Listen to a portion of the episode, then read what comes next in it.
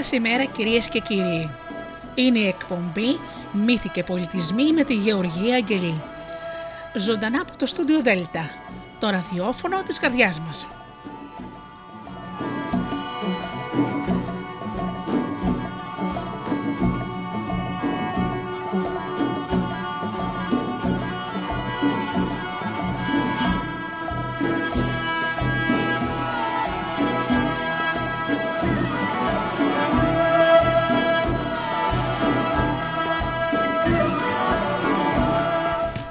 Σάββατο πρωί λοιπόν στο στούντιο Δέλτα όπως πάντα με όμορφους μύθους και παραμύθια από όλο τον κόσμο.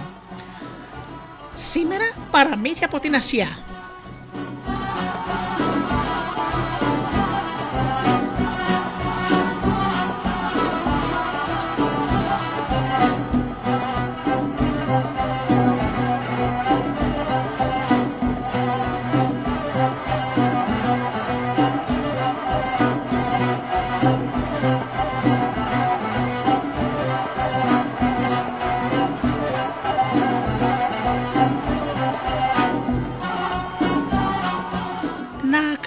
Καλημερίσω όμως τους αγαπημένους μου ακροατές, τους φίλους του Studio Delta που όλα αυτά τα χρόνια μας υποστηρίζουν με την αγάπη τους. Καλημέρα λοιπόν σε όλους τους φίλους που πληκτρολογούν www.studiodelta.gr και βρίσκονται εδώ μαζί μας στη σελίδα του σταθμού.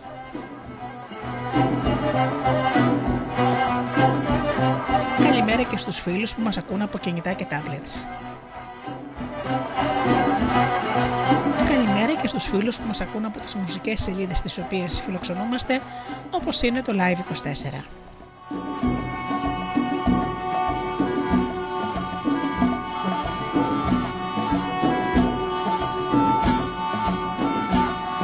Και φυσικά την καλημέρα μου στους εκλεκτούς μου συνεργάτες, τον Τζίμι, την Αφροδίτη και την Ωρα. Ένα τραγουδάκι για αρχή και αμέσως μετά με το πρώτο παραμύθι. Μια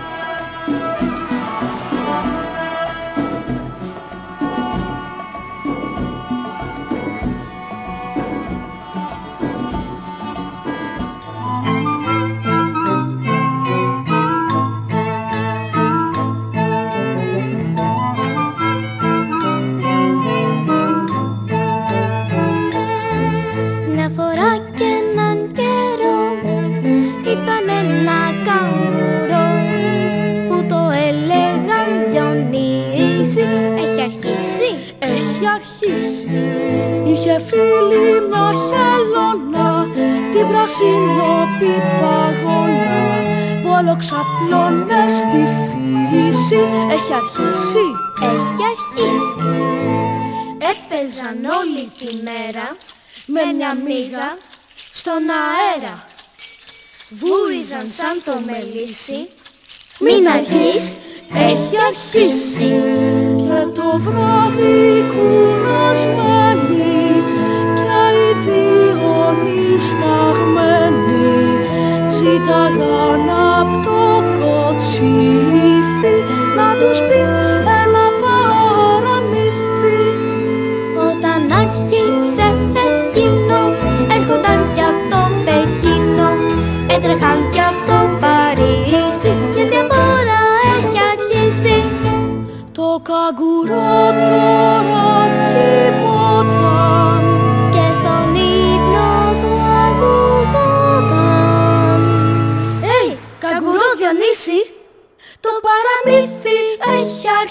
αρχίσει, το παραμύθι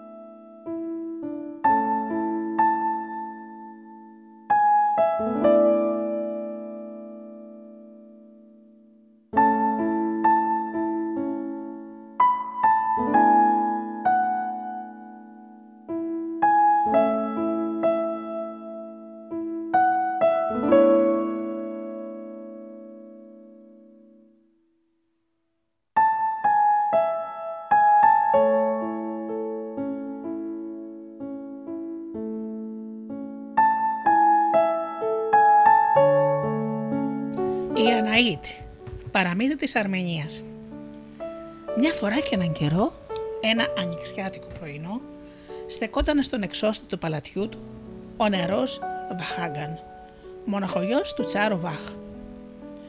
Όλων των ειδών τα πουλιά και λαϊδούσαν στον κήπο, μα κανένα τόσο όμορφα όσο τα ειδόνια. Μόλις άρχισε αυτό να κελαϊδάει, όλα τα άλλα έμειναν σιωπηλά, ακούγοντάς το και προσπαθώντας να μάθουν το μυστικό του τραγουδιού του. Το ένα ήθελε να μιμηθεί το τερέρισμά του, το άλλο τις τρίλιες του, το τρίτο το σφύριγμά του και όλα μαζί προσπαθούσαν να ξανακελαϊδίσουν τις μελωδίες που είχαν μάθει.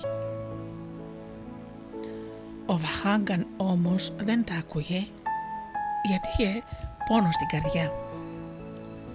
Η μητέρα του, η Τσαρίνα Άσμεν, τον πλησίασε και του είπε «Γιώκα μου αγαπημένε, σε βλέπω να λιώνεις από την πίκρα. Μην προσπαθείς να το κρύψεις από μας, μόνο πες μου την αιτία της λύπης σου». Και απάντησε ο Βαχάκαν. Χαρές στη ζωή δεν υπάρχουν πια για μένα, μητέρα. Καλύτερα το έχω να πάω να μείνω ολομόναχος σε κάποιο μακρινό τόπο. Στο χωριό Άτσικ, ας πούμε. Τι λες, αλήθεια. Μήπως θέλεις σώνει και καλά να πας στο χωριό Άτσικ επειδή εκεί μένει η εξυπνούλα Αναΐτ; Πώς ξέρεις το όνομά της μητέρα; Τα αηδόνια του κήπου μου μίλησαν για αυτή καλέ μου. Αγαπημένε μου, Βαχάκαν. Μην ξεχνάς πως είσαι γιος του Τσάρου Αφχαγκάν. Και πως ο γιος του Τσάρου πρέπει να πάρει η γυναίκα του μια τσαρίτσα, μια πριγκίπισσα και όχι μια απλή κοπέλα του χωριού. Ο Τσάρος της Γεωργίας έχει τρεις θυγατέρες και μπορείς να διαλέξεις όποια θέλεις. Ο πρίγκιπας του Γκουλγκάρ έχει μια όμορφη θυγατέρα που θα κληρονομήσει όλα τα πλούτη του πατέρα της. Και δεν θα είναι λιγότερο όμορφη ούτε η θυγατέρα του πρίγκιπα Σονίκ. Και μήπως η Βαρσενίκ, η θυγατέρα του στρατηγού μας που εμείς την αναθρέψαμε, δεν είναι άξια για την αγάπη σου; Εγώ μόνο την Αναήτη θέλω μητέρα, είπε ο Βαχάγκαν και πήγε στον κήπο. Είχε μόλις γιορτάζει για 20 φορά τα γενέθλιά του. Ήταν ένας χλωμός νέος και κάπως αδύναμος. «Βαχάγκαν γέ μου», του λέγει ο πατέρας του. «Όλες μου ελπίδες σε σένα στηρίζονται. Καιρός να παντρευτείς, γιατί αυτός είναι ο νόμος της ζωής». Ο Βαχάγκαν όμως δεν άκουγε τον πατέρα του τον Τσάρο και ξεκινούσε από το χάραμα να πάει για κυνήγι στα βουνά και γυρνούσε το βράδυ. Πολλές πριγκίπισσες προσπάθησαν να κερδίσουν τη φιλία του, αλλά αυτός τις απόφευγε και δεν έπαιρνε καμιά μαζί του στα κυνήγια. Πήγαινε μόνο με τον Βαζινάκ, το γενναίο και πιστό υπηρέτη του, και τον Ζαγκ, τον πιστό του σκύλο. Και πόσους τους έβλεπαν μαζί, κανείς δεν μπορούσε να πει ποιος ήταν ο Τσάρεβιτς και ποιος ο υπηρέτης, γιατί φορούσαν και οι δυο τους μια απλή κυνηγητική φορεσιά και είχαν και οι δυο τους από ένα τόξο τη φαρέτρα και τα βέλη κρεμασμένοι στον ώμο και ένα σπαθί στη ζώνη. Αυτές οι περιπλανήσεις και τα ταξίδια για το κυνήγι κάνανε καλό στον Βαχάκαν που δυνάμωσε, έγινε πιο γερός και αρενοπός. Κάποια μέρα που ο Βαχάκαν και ο Βαζινάκ τριγύριζαν γύρω από το χωριό Άτσικ, κάθισαν κοντά σε μία πηγή να ξαποστάσουν. Εκείνη την ώρα ήρθαν στην πηγή και μερικές χαριαταπούλες για νερό και ο Βαχάγκαν που ήταν διψασμένος ζήτησε από τις κοπέλες νερό για να πιει. Μια από αυτές γέμισε το κανάτι της και του πρόσφερε, αλλά μια άλλη κοπελιά της άρπαξε το κανάτι από τα χέρια και το έχισε. Ύστερα η ίδια το ξαναγέμισε και το ξανάχισε μόνη της. Ο λαιμός του Βαχάγκαν είχε στεγνώξει από τη δίψα, αλλά η κοπελιά σαν να τον πείραζε. Άδειαζε και ξαναγέμιζε τη στάμνα συνέχεια. Μόνο όταν την ξαναγέμισε για έκτη φορά, έδωσε στο Βαχάγκαν να πιει. Και είπε λέμαργα εκείνος, και ύστερα ρώτησε το κορίτσι: Γιατί δεν μου έδωσε νερό από την πρώτη φορά, ήθελες να με πειράξεις ή να με θυμώσεις; Δεν είναι στη συνήθειά μας να πειράζουμε ένα ξένο, αποκρίθηκε το κορίτσι και συνέχισε. Ήσουν όμως κατάκοπος και ιδρωμένο και θα μπορούσε να σε βλάψει το κρύο νερό. Γι' αυτό περίμενα λίγο πριν σου δώσω. Ο Βαχάγκαν έμεινε κατάπληκτος από την απάντησή της κοπέλας και όσο για την ομορφιά της το μάγεψε. Πώς σε λένε; Αναήτη. Και ποιος είναι ο πατέρας σου; Ο πατέρας μου είναι ο βοσκός του χωριού και το όνομά του είναι Αράν. Γιατί ρωτάς όμως, ενδιαφέρθηκε το κορίτσι. Είναι κακό να ρωτάω. Δεν είναι, αλλά και εσύ πρέπει να μου πεις ποιος είσαι και από πού έρχεσαι. Να πω αλήθεια ή ψέματα. Κάνε όπως σου ταιριάζει περισσότερο. Η αλήθεια φυσικά, μα η αλήθεια είναι πως δεν μπορώ ακόμη να σου πω ποιος είμαι. Σου δίνω όμως το λόγο μου πως σύντομα θα σου απαντήσω. Καλά.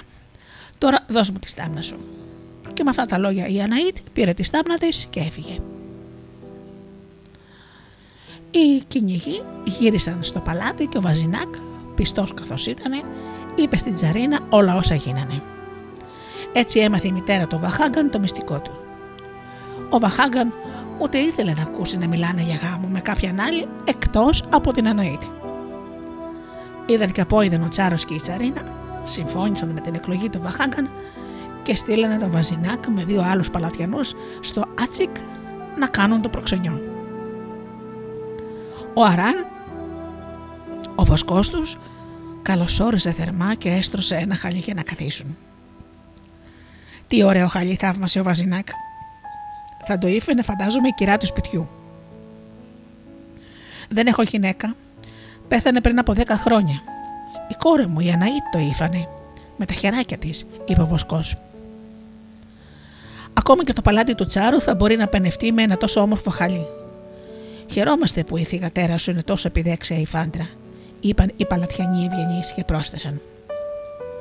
Η φήμη της έφτασε και μέχρι τα αυτιά του Τσάρου και ερχόμαστε σαν αποσταλμένοι να κάνουμε το προξενιό. Η επιθυμία του είναι να δώσετε τη θηγατέρα σας να παντρευτεί το μοναχογιό του και κληρονόμο του θρόνου. Οι ευγενείς περίμεναν πως ο Αράν θα κουνούσε δύσπιστα το κεφάλι ή θα πεταγόταν επάνω από τη χαρά του. Εκείνος όμως κρέμεσε το κεφάλι και το δάχτυλό του, σαν να ψαχούλευε τα σχέδια του χαλιού περνώντας πάνω τους. Και ρώτησε ο Βαζινάκ, ε, Τι σε πίκρανε, Αράν, αδελφέ μου. Χαρούμενα νέα σου φέραμε, όχι λυπητερά. Δεν έχουμε να κανένα σκοπό να πάρουμε με το ζόρι τη θηγατέρα σου. Ο γάμος θα γίνει μόνο με τη θέλησή σου. Και ο Αράν αποκρίθηκε. Αγαπητή μου, φιλοξενούμενη, εγώ δεν θα αναγκάσω την κόρη μου αν εκείνη συμφωνεί να παντρευτεί, να παντρευτεί τον Τσάρεβιτς. Εγώ δεν θέλω να πω όχι. Εκείνη τη στιγμή μπαίνει η Αναήτη με ένα καλάθι όρημα φρούτα. Υποκλήθηκε στους επισκέπτες, έβαλε τα φρούτα σε ένα δίσκο και τους έρβηρε. Ύστερα κάθεσε στον αρχαλιό και άρχισε να υφαίνει. Οι παλατιανοί την κοίταξαν θαυμάζοντας τα δάχτυλά της που πετούσαν. Γιατί δουλεύεις μόνη σου, Ναΐτη. Έχω ακούσει πως έχεις πολλές μαθήτριε οι φάντρες. Ναι, αλλά τις άφησα να πάνε στον τρίγο, αποκρίθηκε η Αναήτη. Άκουσα ακόμα πως εσύ μαθαίνεις τις μαθήτριέ σου να διαβάζουν και να γράφουν. Ναι, αυτό κάνω. Τώρα ακόμα και οι βοσκοί μας διαβάζουν καθώς βόσκουν τα κοπάδια και μαθαίνουν ο ένας τον άλλον να διαβάζει. Όλη η κορμή των δέντρων στα δάση μας είναι χαραγμένη με γράμματα, οι τείχοι στα κάστρα μας και τα βράχια και οι κορυφές έχουν επιγραφές γραμμένες με κάρβουνο. Πρώτα γράφει κάποιος μια λέξη και άλλο συνεχίζει. Τα βουνά και τα φαράγγια είναι σκεπασμένα με γράμματα. Σε μάθ, τη μάθηση δεν την τιμούν τόσο. Οι άνθρωποι στις πολιτείες την πελοφέρνουν. Μας αν έρθεις να ζήσεις κοντά μας,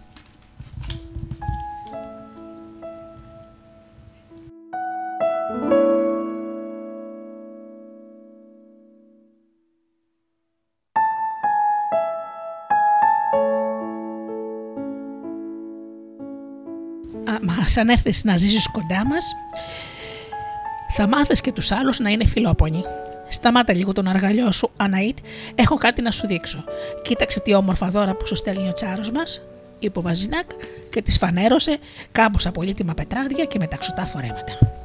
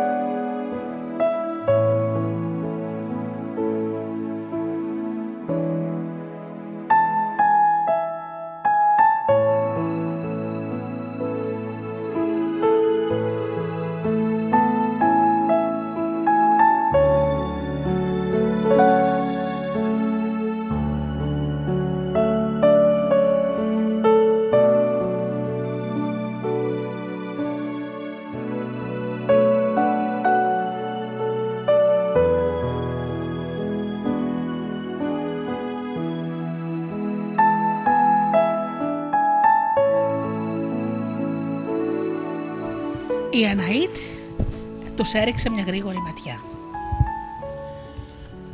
Και γιατί είναι τόσο ανοιχτό χέρις για μένα ο Τσάρος; Ο Βαχάγκαν, ο γιος του, σαντάμωσε σε μια πηγή και του έδωσε νερό να πιει.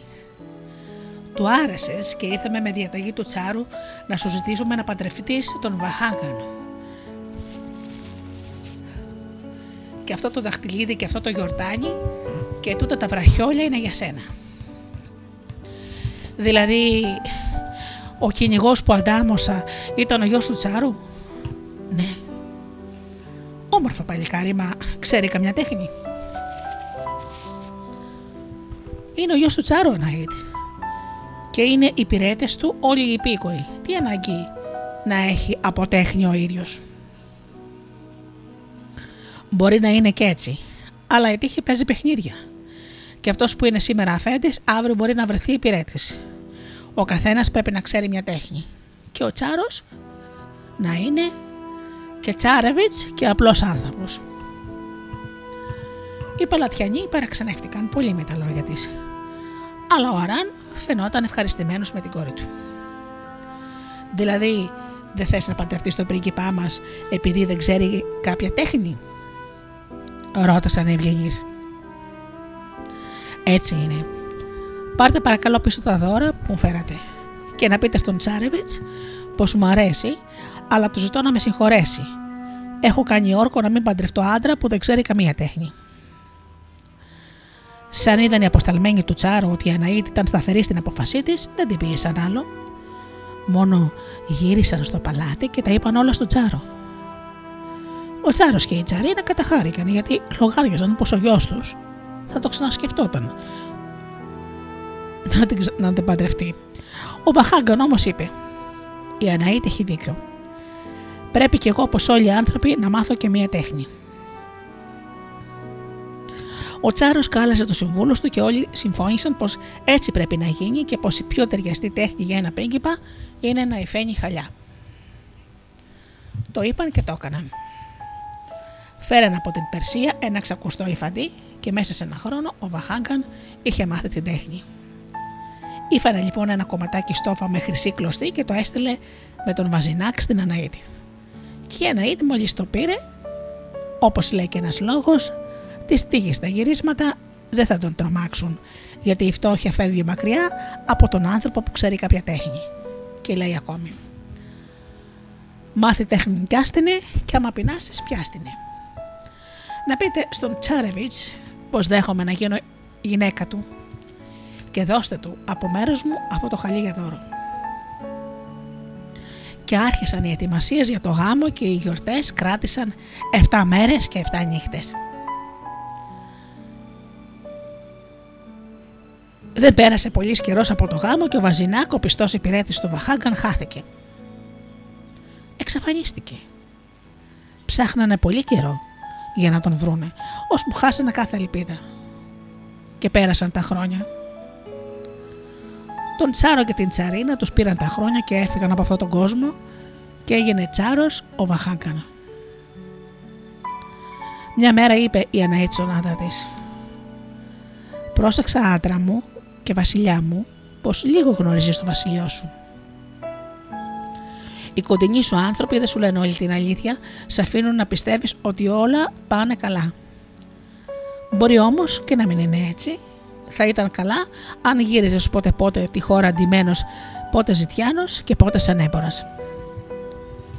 Έχεις δίκιο Αναήτη. Συμφώνησε ο Βαχάγκαν. Γνώριζα καλύτερα τον κόσμο όταν γύριζα εδώ όταν γύριζα εδώ και εκεί για κυνήγι. Μα πώς μπορώ να λείψω τώρα; Ποιος θα κυβερνάει; Εγώ, συνέχισε η Ανάιτη. Και κανείς δεν πρέπει να μάθει ότι λείπεις. Πολύ καλά. Αύριο λοιπόν κιόλας ξεκινάω να γυρίσω τη χώρα. Και αν δεν γυρίσω σε 25 μέρες να ξέρεις ότι ή δεν είμαι πια στη ζωή ή κάτι κακό μου έτυχε.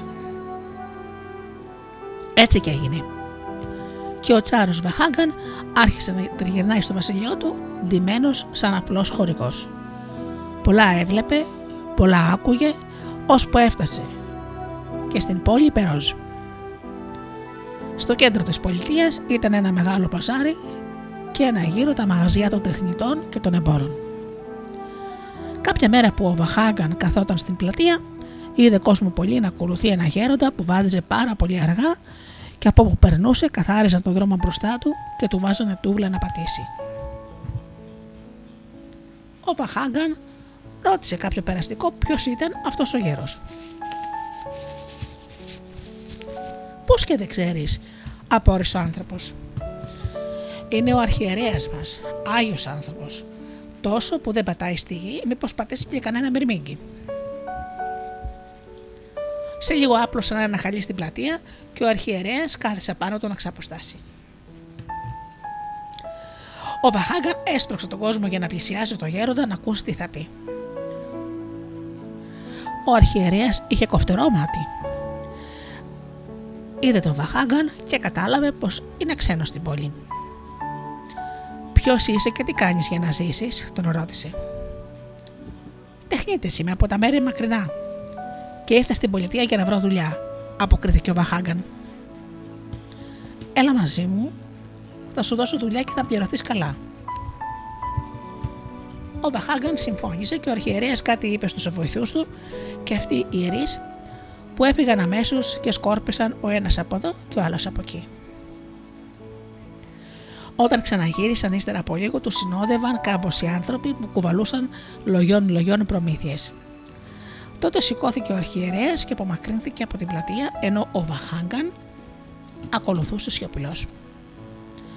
Σαν φτάσανε στην είσοδο της πόλης, ο αρχιερέας ευλόγησε τα πλήθη που σε λίγο σκόρπισαν αφήνοντας μόνος τους τους ιερείς, εκείνους που κουβαλούσαν τις προμήθειες και τον Βαχάγκαν.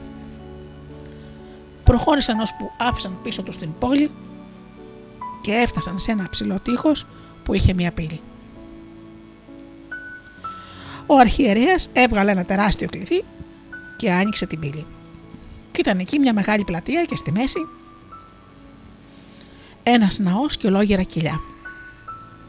Οι άνθρωποι που ήταν φορτωμένοι τις προμήθειες τις άφησαν κατά γης και τότε ο αρχιερέας τους οδήγησε μαζί με το Φαχάγκαν από την πίσω μεριά του ναού και άνοιξε μια άλλη πύλη σιδερένια και είπε «Πηγαίνετε μέσα και θα σας δώσουν δουλειά».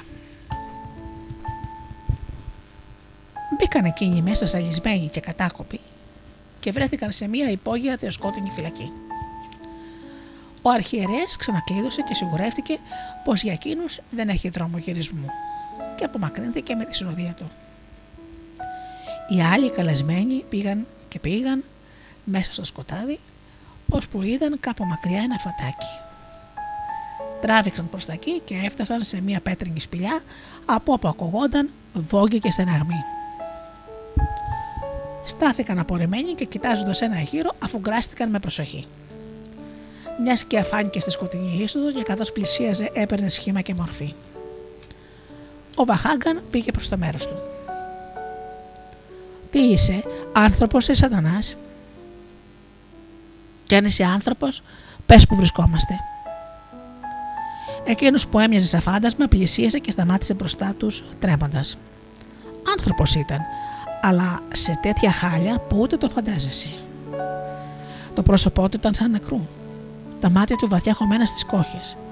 Τα κόκκαλα από τα μαγουλά του πεταγόταν έξω. Και το σώμα του του μετρούσες ένα-ένα τα πλευρά του. Πετσί και κόκαλο. Σκέλεθρο με φωνή κομμένη από τους λιγμούς είπε «Ελάτε μαζί μου και θα σας τα δείξω όλα». Τον ακολούθησαν σε ένα μακρύ και κατασκότεινο διάδρομο ώσπου φτάσανε στην πάνω σπηλιά. Είδαν εκεί ένα σωρό ανθρώπους σε τιμοθάνατους να σφαδάζουν από αγωνία και στη μέση της τρίτης σπηλιάς είδανε κάτι τεράστια καζάνια που βράζανε σαν να είχαν μέσα φαγητό. Ο Βαχάγκαν σίγωσε. Κοίταξε μέσα και αμέσως την άχτηκε πίσω από την τρομάρα αλλά δεν επιλέξω στους άλλους. Προχώρησαν και σε λίγο βρέθηκαν σε ένα άλλο πέρασμα. Εδώ στο μισοσκόταδο βρήκαν μερικές εκατοντάδες ζωντανά πτώματα που μοχθούσαν. Όλοι κίτρινοι σαν τον ίδιο χάρο και άλλοι κεντούσαν, άλλοι ράβανε και άλλοι υφαίνανε. Και είπε ο άνθρωπος που έμοιαζε με σκελωτό πτώμα. Με τον ίδιο τρόπο που βρεθήκατε κι εσείς σε αυτά τα μπουντρούμια, μας ξεγέλασε και εμάς ο ψευτόπαπας. Μήτε ξέρω πόσα χρόνια βρίσκομαι εδώ μέσα. Γιατί εδώ δεν υπάρχει μέρα και νύχτα παρά ατελείωτο και αιώνιο σκοτάδι. Το μόνο που ξέρω είναι πως οι άλλοι που είχαν έρθει τον ίδιο καιρό με μένα πέθαναν πια. Οι ψευτοπαπάδες ξεγελάνε και αυτούς που ξέρουν μια τέχνη και όσους δεν ξέρουν. Και αυτοί που ξέρουν δουλεύουν ως την τελευταία τους πνοή και τους άλλους τους περιμένει χειρότερη μοίρα. Και δεν είναι μονάχος του ο ψευτοαρχιερέας, τον βοηθάνε και οι άλλοι ψευτοπαπάδες. Ο Βαχάγκαν, κοιτάζοντας τώρα έτσι από κοντά το σκελετό, είδε πως δεν ήταν άλλος από το πιστό του Βαζινάκ. Μα δεν έδωσε γνωριμία από το φόβο, μήπως η χαρά για τη συνάντηση κόψει το λεπτό νήμα που τον, έδαινε, που τον έδαινε ακόμα με τη ζωή. Όταν ο Βαζινάκ έφυγε, ο Βαχάγκαν ρώτησε τους άλλους που είχαν έρθει μαζί του ποιος ήταν ο καθένας τους και τι δουλειά ήξερε να κάνει. Ο ένας είπε πως ήταν ράφτης, ο άλλος υφαντής και οι υπόλοιποι δεν ξέρανε καμία τέχνη. Αλλά ο Βαχάγκαν αποφάσισε να πει πως είναι βοηθή του, καλφάδες. Αμέσως ακούστηκαν βήματα και παρουσιάστηκε μπροστά τους ένας ψευτοπαπάς με ένα ασκέρι πάνωπλο. Η μοχθηρία και η σκληράδα ήταν ζωγραφισμένοι στα πρόσωπά τους. Είσαστε καινούργοι, ρώτησε ο ψευτοπαπάς. Ναι, και είμαστε δούλοι όφιλες ιερέα, απάντησε ο Βαχάγκαν. Ποιος από εσάς ξέρει μια τέχνη; Όλοι μας, αποκρίθηκε ο Βαχάγκαν, ξέρουμε να υφαίνομαι πανάκριβα χαλιά που αξίζουν περισσότερα και από χρυσάφι. Αλήθεια μου λες; Δοκίμασέ μας. Πολύ καλά, αυτό θα κάνω. Πείτε μου τι υλικά χρειάζεστε και καθίστε να δουλέψετε στο κοινό εργαστήριο. Δεν θα μπορέσουμε να κάνουμε καλή δουλειά εκεί μέσα, καλύτερα να δουλεύουμε εδώ. Όσο για φαγητό, μάθε πως κανείς από εμάς δεν τρώει κρέας και αν φάμε θα πεθάνουμε. Καλά, θα σας δώσω ψωμί και φρούτα. Αλλά αν αποδεχτεί πως η δουλειά σας δεν είναι τόσο πολύτιμη, όσο με κάνετε να πιστεύω, σας περιμένουν πολλά. Τους φέρανε φρούτα και ψωμί, τα μοιράστηκαν με τον Βαζινάκ και μερικούς άλλους και ο Βαχάγκαν στρώθηκε αμέσως στη δουλειά. Ήφανε αμέσως ένα θαυμάσιο χαλί, κάμποσα μέτρα, γεμάτο παράξενα σχέδια, τέτοιο που μόνο εκείνοι που ξέρανε μπορούσαν να διαβάσουν σε αυτά όλη την αγριάδα της φοβερής φυλακής τους. Ο ψευτοπαπάς ενθουσιάστηκε με τη δουλειά του Βαχάγκαν και εκείνος είπε «Σου είπα πως το εφαντό που θα κάνουμε θα είναι 100 φορές πιο ακριβό και από το χρυσάφι. Μάθε πως αυτό που υφάναμε τώρα αξίζει 100 φορές τόσο, γιατί έχουμε φάνει πάνω του σχέδια από πολύτιμα φυλακτά. Κρίμα όμως που οι απλοί άνθρωποι δεν ξέρουν την αξία του. Μόνο η πάνσοφη τσαρίνα μας η Αναήτη θα καταλάβει τη σημασία του.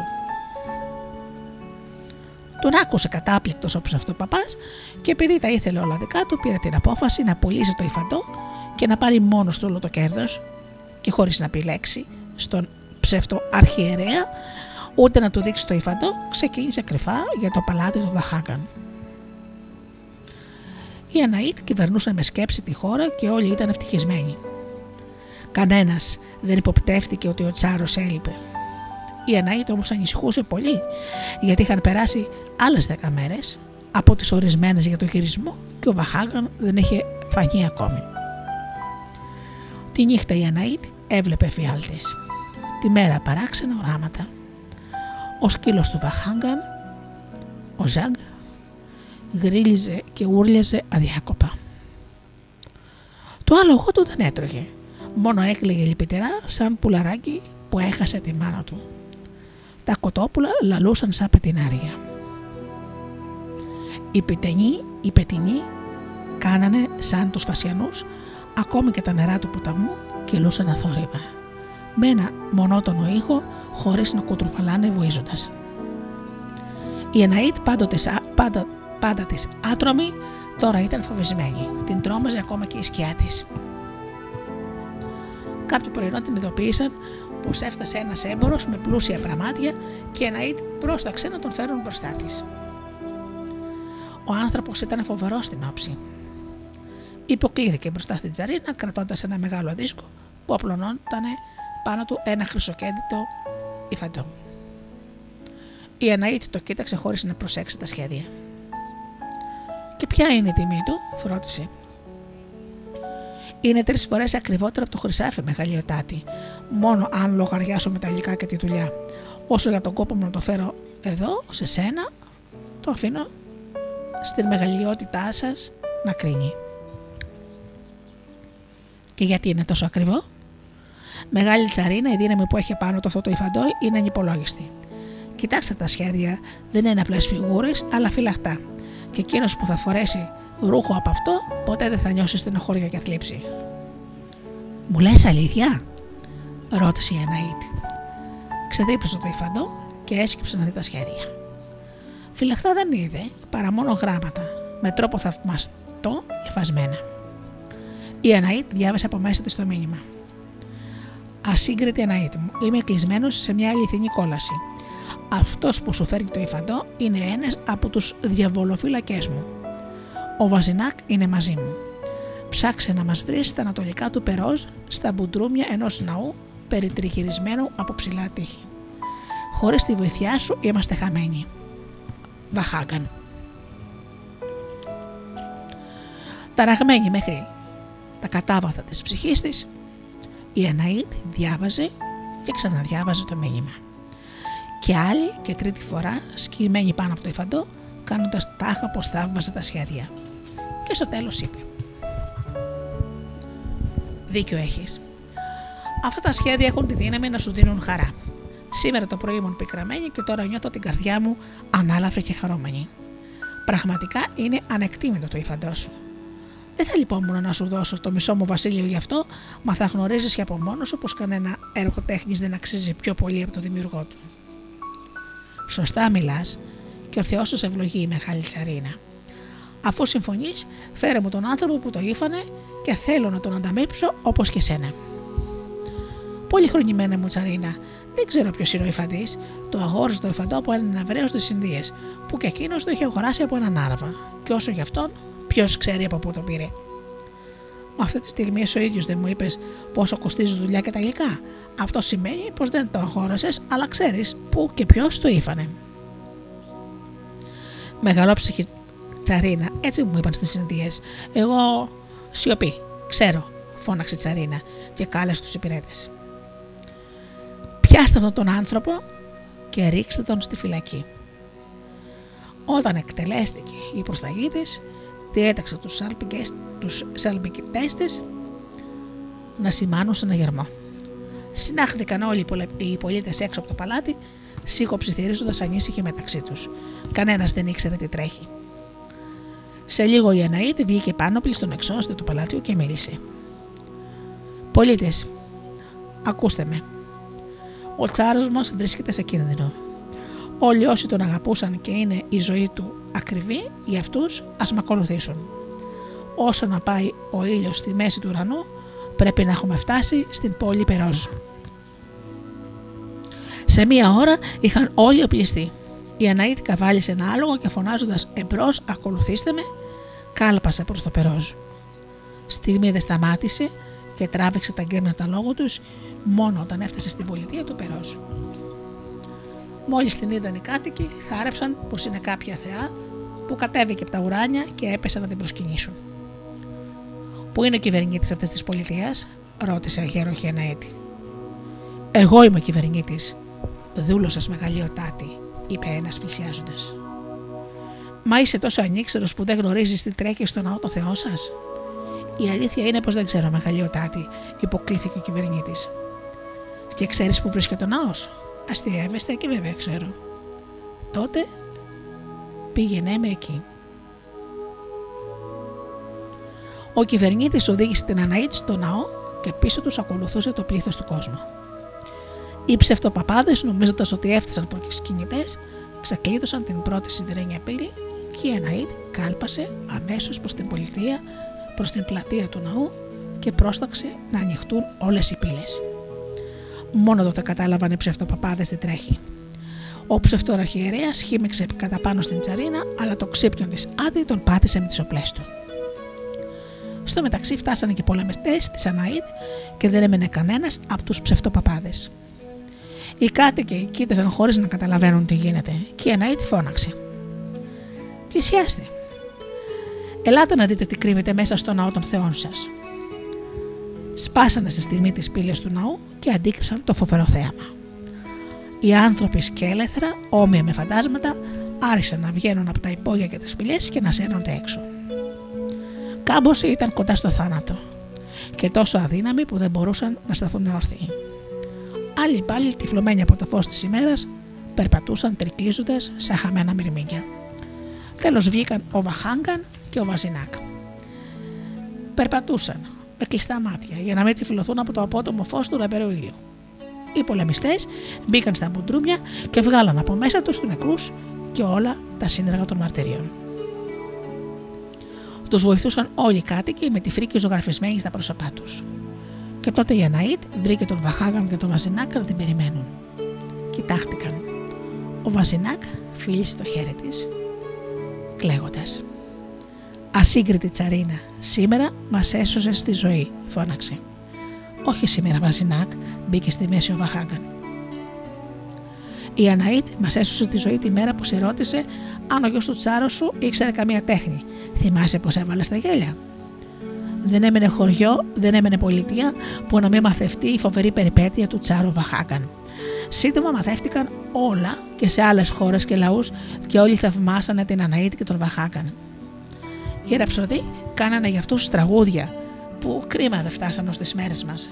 Ευτυχώς όμως έφτασε ως εμάς το παραμύθι για τον Βαχάγκαν και την Αναήτη.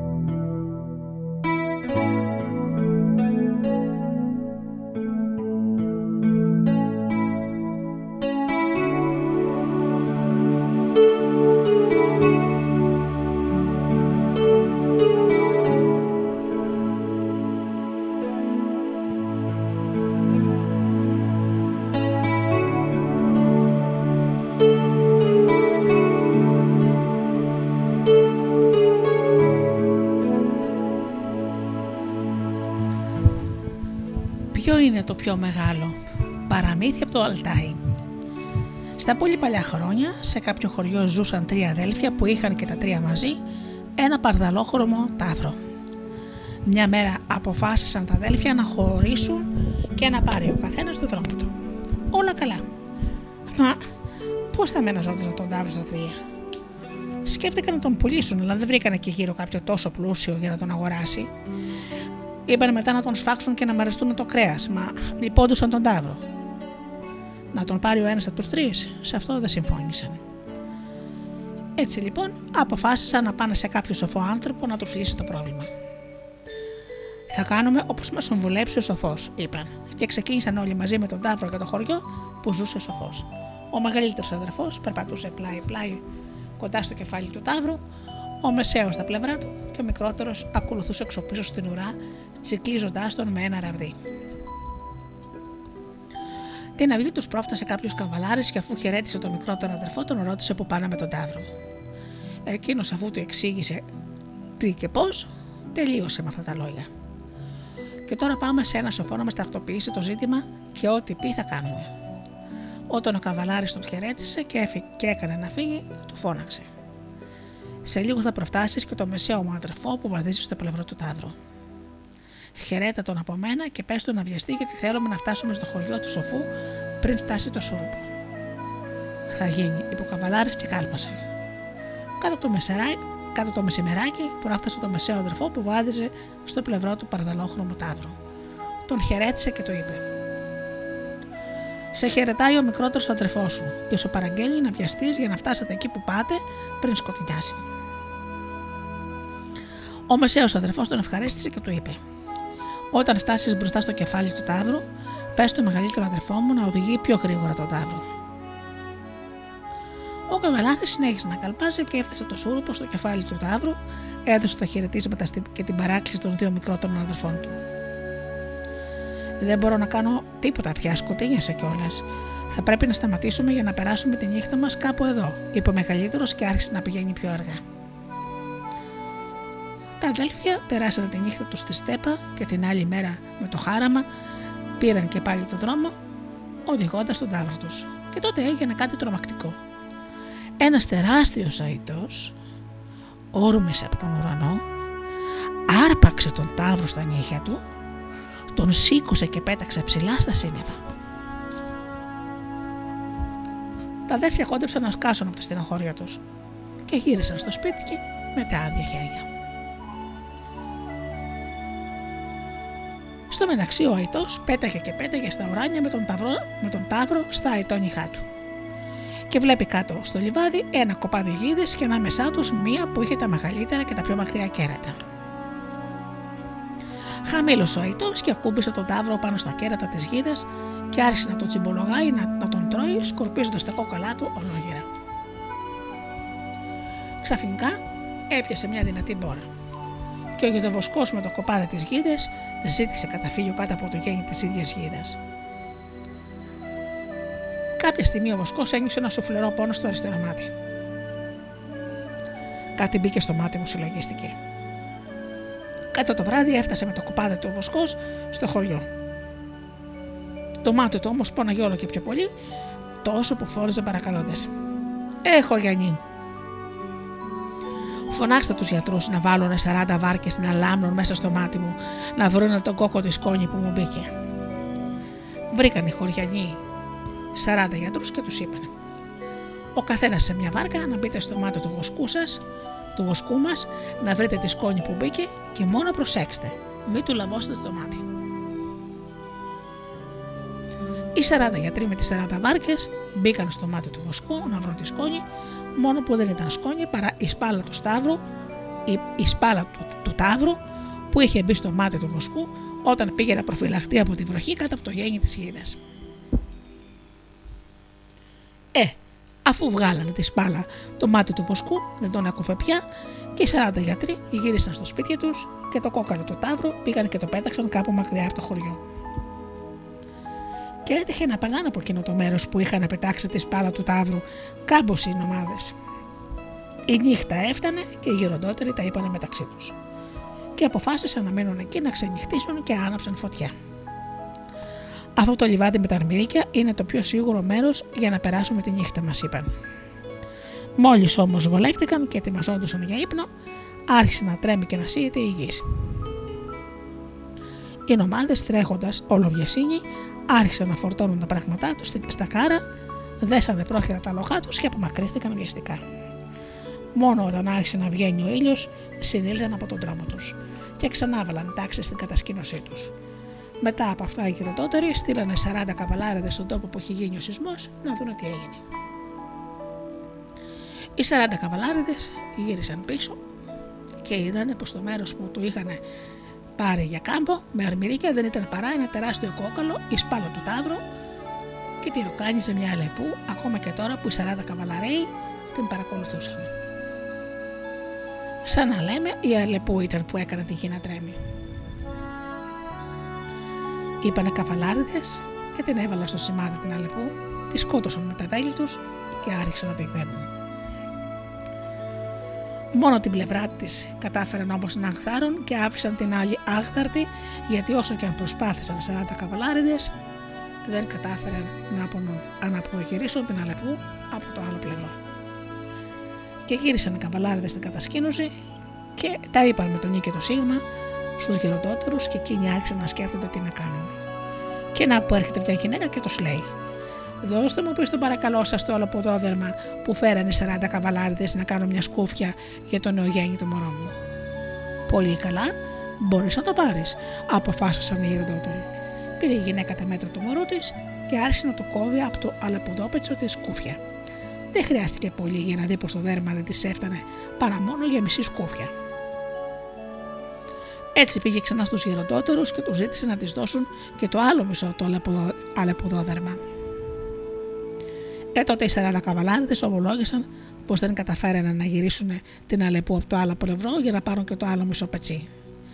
Ε, αν δεν σου φτάνει το μισό αλεπουδόδερμα, να κάνεις τη σκούφια του νεογέννητου μωρού σου, τότε να πας να γδάρεις μόνη σου την άλλη πλευρά της Αλεπούς. Πήρε η γυναίκα το μωρό της και πήγε εκεί που είχαν παρατήσει την Αλεπού και χωρίς καθόλου κόπο τη γύρισε και από το άλλο πλευρό, την έγδρε και από εκεί, ένωσε και τα δύο κομμάτια και έκανε σκούφια για το μωρό της. Ε, τώρα πάνω σε αυτό είναι και κάτι που θέλουμε να σας ρωτήσουμε. Ποιο νομίζετε πως ήταν το πιο μεγάλο, Να ήταν ο Ταύρος, μην ξεχνάτε πως ένας καβαλάρης έκανε μια ολόκληρη μέρα καλπάζοντας να φτάσει από την ουρά στο κεφάλι του.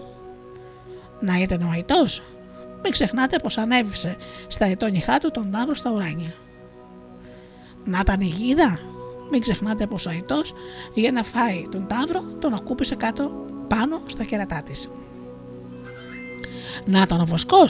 Μην ξεχνάτε πως οι 40 γιατροί σε 40 βάρκε πλέανε στο μάτι του. Να ήταν ελεπού. Μην ξεχνάτε πως ο σεισμός γινόταν καθώς ροκάλιζε το κόκαλο του τάβρου. Να ήταν το μωρό. Μην ξεχνάτε για τη σκούφια του ήρθε ολόκληρο αλεπουδόδερμα. Ή μήπως ήταν η γυναίκα που είχε μωρό τέτοιο γίγαντα. Ε, τώρα σκεφτείτε και ξανασκεφτείτε. Ε, και βρείτε το μόνοι σας.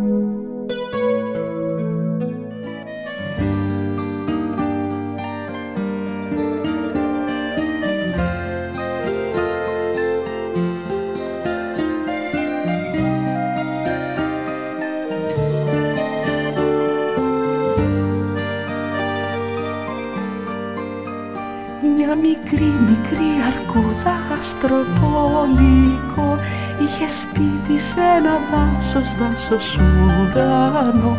Το βορρά δείχνουν στον κόσμο τα αρκουδάκια της Και το δρόμο της καρδιάς τα τραγουδάκια της. Τραγουδάει νύχτα μέρα κρεμασμένη στον αέρα χαιρετώντας Μην ξεχάσουν οι φίλοι το χαμόγελο στα χείλη της τσοκώντας Μια μικρή μικρή αρκούδα αστροπολικό είχε σπίτι σε ένα δάσος, δάσος ουρανό το βορρά δείχνουν στον κόσμο τα αρκουδάκια της και το δρόμο της καρδιάς τα τραγουδάκια της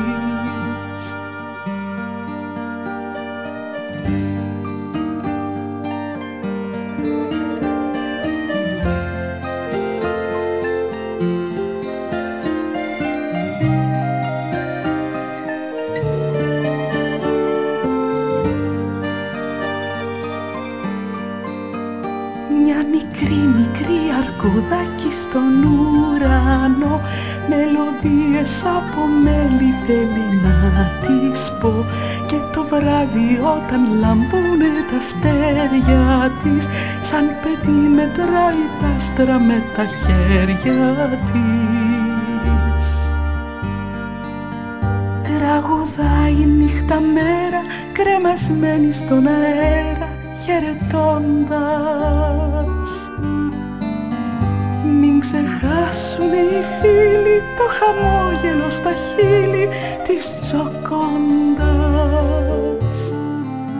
Μια μικρή μικρή αρκούδακι στον ουρανό Μελωδίες από μέλη θέλει να της πω.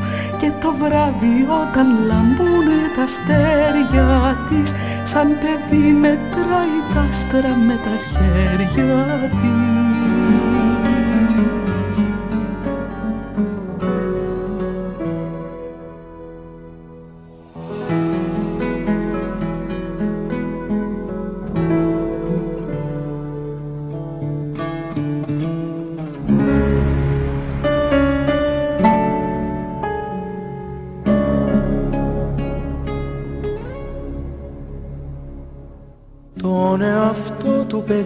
απ' το χέρι κρατάει.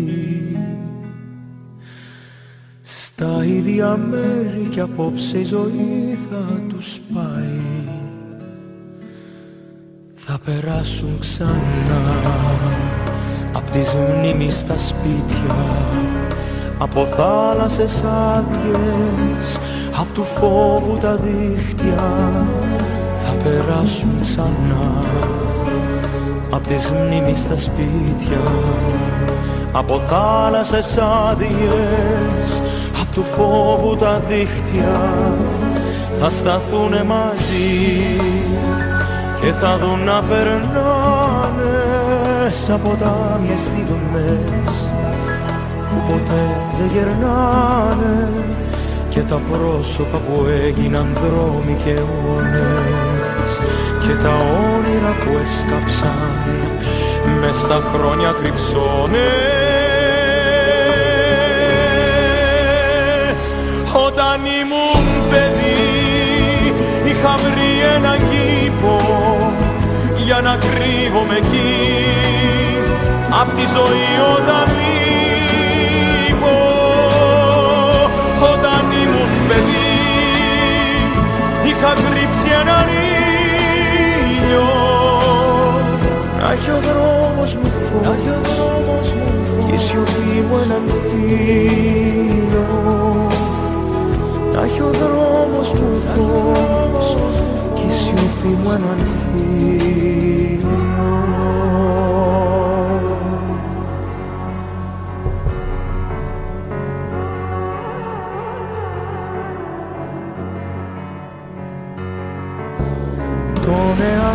παιδί από το χέρι θα πιάσει. Σαν γυαλί μια στιγμή θα ραγίσει, θα σπάσει. Θα χωρίσουν μετά και ο καθένας θα πάει σε έναν κόσμο μισό που τους δύο δεν χωράει. Θα χωρίσουν μετά και ο καθένας θα πάει σε έναν κόσμο μισό που τους δύο δεν χωράει.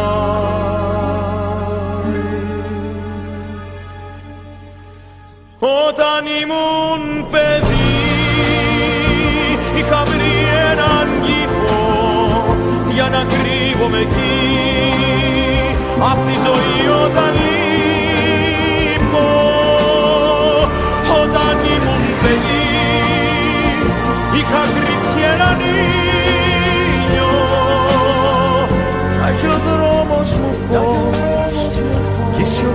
έναν φίλο. Να έχει ο δρόμος μου φως κι η σιωπή μου έναν Έχω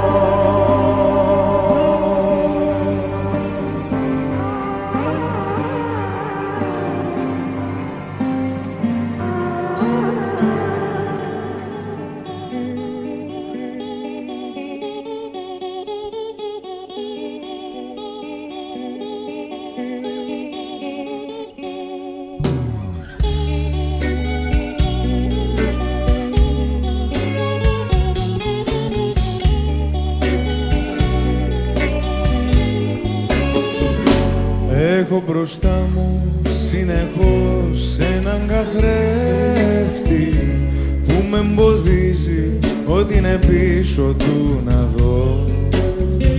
Δεν έχω δει ποτέ μου πιο μεγάλο ψεύτη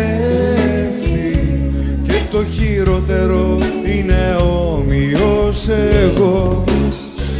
Δείχνει πολύ καλός ενώ εγώ δεν είμαι Δείχνει κακός ενώ δεν είμαι ούτε αυτός. Όσοι μου λένε φίλε όπως είσαι μείνε. Είναι όσοι χάψαν τον αντικατοπτρισμό Έναν καθρέφτη συνεχώς έχω μπροστά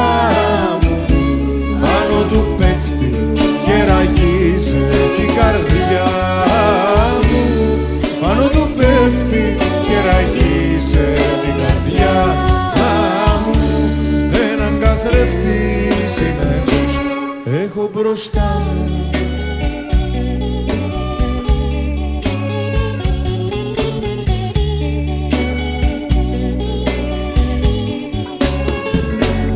αντανακλά αυτά που θέλουν οι γυναίκες. Κι έτσι τη πείθει ότι με το άλλο τους μισώ μπροστά του γδίνονται του λένε γλυκές κουβέντες. Πίσω από το τζάμι εγώ όλο μοναχός κοιτώ κάνει παιχνίδι ως και με τα πρότυπά μου. Τις θείες φωνές που μου μιλούσανε παιδί τις φέρνει απέναντι μου και στα κυβικά μου. Πάω να τις φτάσω και τσουγκρίσω στο γυάλι μαζί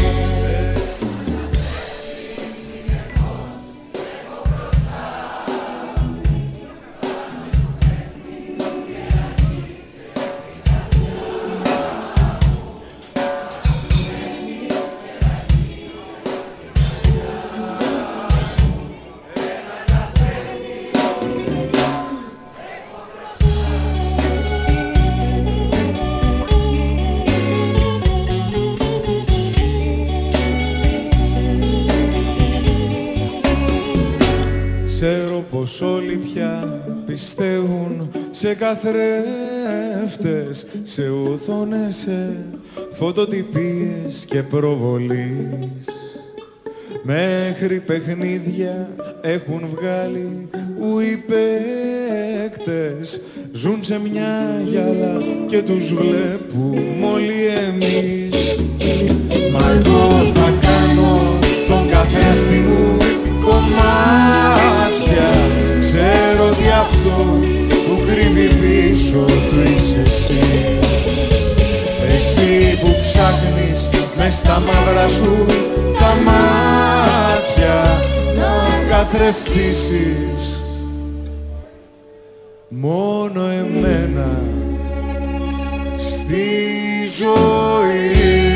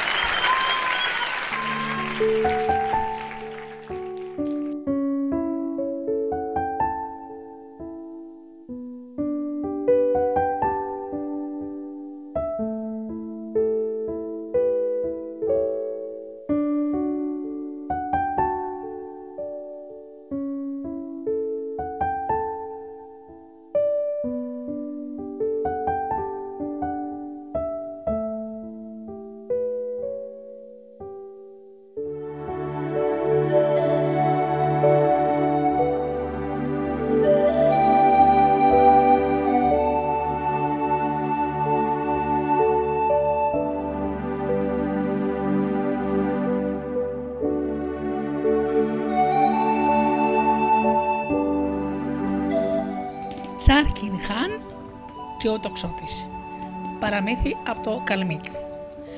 Κάποτε στα πολύ πολύ παλιά χρόνια, πέρα εκεί, στο βασίλειο του Τσάρκιν Χάν, ζούσε ένας τοξότης γενναίος, δυνατός και ωραίος. Κάποια μέρα που πήγε στην ακρολιμνιά να κυνηγήσει πουλιά, βλέπει τρεις χρυσούς κύκνους με ολόχρυσες κορώνες. Ο τοξότης ρίχτηκε αμέσως στη γη κρύφτηκε σε κάτι σπαρτά και έστησε καρτέρι. Οι τρεις κύκνοι πέταξαν στην όχθη της λίμνης, έβγαλαν τα φτερά τους και μεταμορφώθηκαν σε τρεις πανέμορφες κοπέλες, βούτυξαν στη λίμνη και άρχισαν να κολυμπάνε. Ο τοξότης που ήταν κρυμμένος εκεί κοντά έτρεξε αμέσως. Άρπαξε το ένα φτέρωμα και ξαναγύρισε στην, στην κρυψώνα του. Οι κοπελιές κύκνοι κολύμπησαν όσο κολύμπησαν και ύστερα βγήκαν στην όχθη. Οι δύο φόρεσαν αμέσως τα φτερά τους, ψάχνει και η τρίτη τα δικά της, αλλά που φτερά. Τότε οι δύο κύκνοι κοπελιές πέταξαν ψηλά ψηλά και άρχισαν να κοιτάνε κάτω ολόγερα, μη και δούνε τα φτερά της αδερφής της. Μα δεν τα πήρε πουθενά το μάτι τους. Έτσι το θέλει η μοίρα σου, αδερβούλα μας, της φώναξαν από ψηλά και φτεροκόπησαν.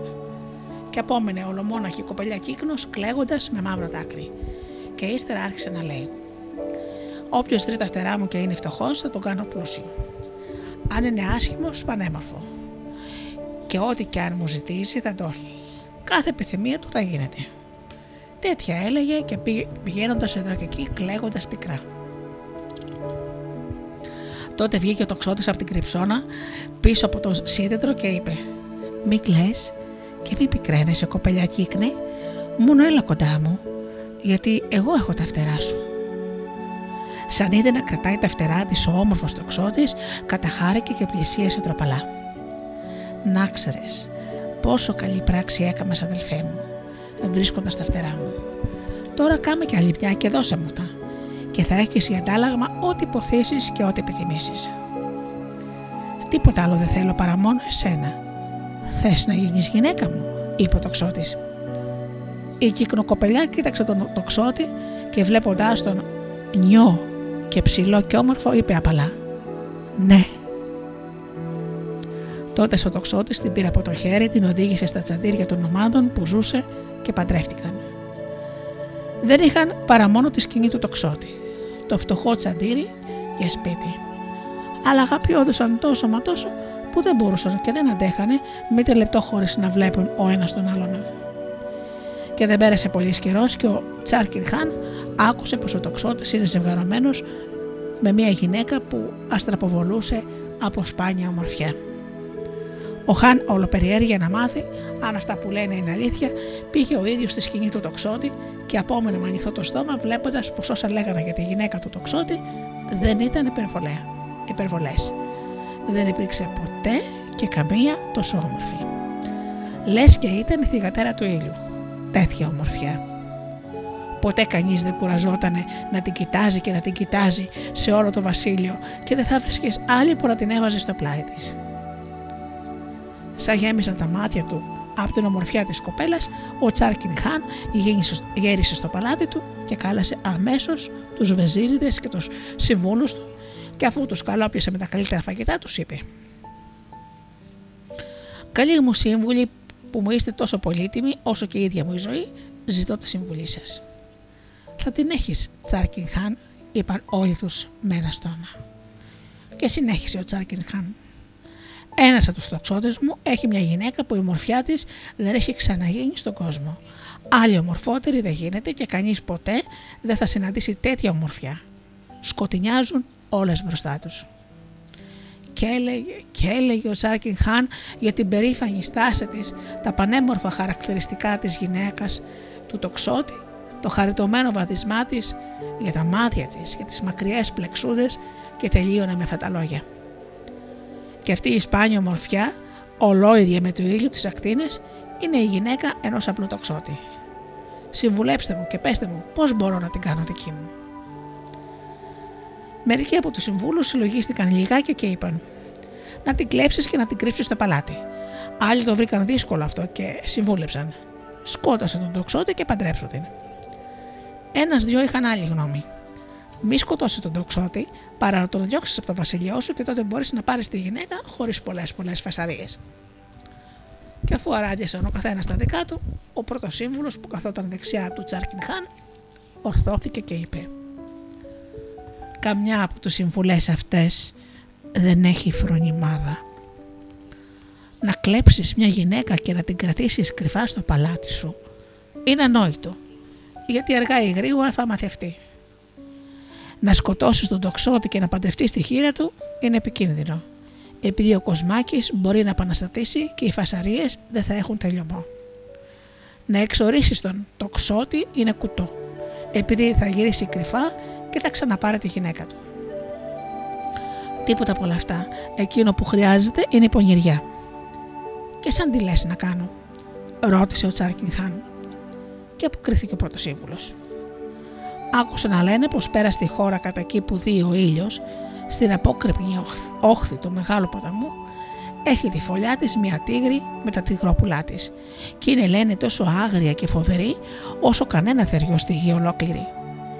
Εσύ λοιπόν χάν μου να προστάξεις τον τοξότη να πάει να σου φέρει το τυγρόγαλο. Να είσαι σίγουρος πως δεν θα ξενεγυρίσει χωρίς άλλο η τίγρη θα τον κατασπαράξει. Και τότε θα είναι εύκολο να πάρεις για σένα την ωραία γυναίκα του και ούτε δύσκολο θα σου είναι να στείλεις τον τοξότη σε αυτή την περιπέτεια γιατί δεν θα τολμήσει να παρακούσει την προσταγή του χάν του. Ο Χάν και οι άλλοι συμβουλάτερε συμφώνησαν με αυτό το πανουργό σχέδιο του πρωτοσύμβουλου. Σοφό σχέδιο, είπαν. Ο Τσάρκιν Χάν έκανε πω το συμβούλεψε ο πρωτοσύμβουλο και έκανε τάχα πως ήταν βαριά άρρωστος και έστειλε να του φέρουν τον τοξότη. Έφτασε ο τοξότης στο παλάτι και ο Χάν, βογκώντα και βαριαναστενάζοντα, είπε: Να δες και μόνος σου πως με βάρεσε μια αρρώστια βαριά του θανάτου. Το γιατρικό για αυτή την αρρώστια μου βρίσκεται στην ώρα που, στη χώρα που δει ο ήλιος. Εκεί στην απόκρημη όχθη ενός μεγάλου ποταμού έχει φωλιάσει μια τίγρη με τα μικρά της. Μόνο το τυγρόγαλο μπορεί να μου δώσει την υγειά μου και τη δύναμή μου. Να πας να μου το φέρεις αμέσως. Ο τοξότης γύρισε στη σκηνή του και ετοιμάστηκε για το μακρινό του ταξίδι. Φόρεσε τα καλύτερα του ρούχα και οπλίστηκε με τα καλύτερα όπλα του. Πού πηγαίνεις, τον ρώτησε η γυναίκα του. Ο Χαν είναι βαριά άρρωστος και μπορεί να γίνει καλά μόνο με το γάλα της τυγρομάνα που ζει στην απόκρεμνη όχθη ενός ποταμού στη χώρα που δει ο ήλιος. Με πρόσταξε λοιπόν να πάω αμέσως εκεί. Πάω χωρίς να το θέλω. Μα δεν μπορώ να κάνω κι αλλιώς. Η γυναίκα του κατάλαβε πως κάτι έκρυβε αυτό το σχέδιο του Τσάρκιν Χάν. Να στείλει τον άντρα της για, για τη γρόγαλο και πως είχε κακό σκοπό στο νου του. Πήρε το κεντυμένο με κίτρινη λουλούδια μαντήλι και είπε στον άντρα της: Να έχεις αυτό το μαντίλι μαζί σου και αυτό θα σε σώσει από το θάνατο. Μόλις ρηχτεί επάνω σου η τίγρη, βγάλε το μαντίλι, ανέμισέ το και αμέσως θα ημερέψει και ήσυχη θα σε αφήσει να την αρμέξεις. Γνωριζόμαστε γιατί κάποτε τη φιλοξενούσα στο σπίτι του. Ο τοξότη πήρε το μαντίλι με τα κίτρινα λουλούδια, σέλωσε το λογό του και αποχαιρετώντας την όμορφη γυναίκα του, κάλπασε για τη χώρα που δει ο ήλιος. Και κάλπαζε και κάλπαζε, πιο κάτω από τα σύννεφα, ψηλά στις βουνοκορφές, πάνω από τις κατασκηνώσεις των ομάδων, κάλπαζε, αφήνοντας πίσω του λίμνες με αρμυρό νερό και αρμουδιέ. Τόση ήταν η βιασύνη του να εκτελέσει την προσταγή του Χάν για να ξαναγυρίσει κοντά στη γυναικούλα του, που ούτε για να φάει στάθηκε τη μέρα και ούτε για να κοιμηθεί τη νύχτα, τόσο πολύ που λησμόνισε να μετρήσει τα μερόνυχτα. Και πήγε έτσι για πολύ καιρό ακόμη, μέχρι που έφτασε σε μια απόκρημνη όχθη πάνω σε ένα ποτάμι σαν τη θάλασσα πλατή και εδώ ζούσε η τίγρη με τα μικρά της. Είδε η τίγρη τον τοξότη μόλις έφτασε, καλπάζοντας όλοι μερεί και με ένα βρυχμό που σου έσπαζε τα αυτιά, όρμησε κατά πάνω του να τον κατασπαράξει. Ο τοξότη όμως, ο γοργός αντί να στραπεί, έβγαλε το μαντίλι με τα κίτρινα λουλούδια που του είχε δώσει η γυναίκα του και το κουνούσε μπροστά της. Ο τίγρης έμεινε, η τίγρης έμεινε εκείνη τη στιγμή σταματώντας και τα μοκρατά.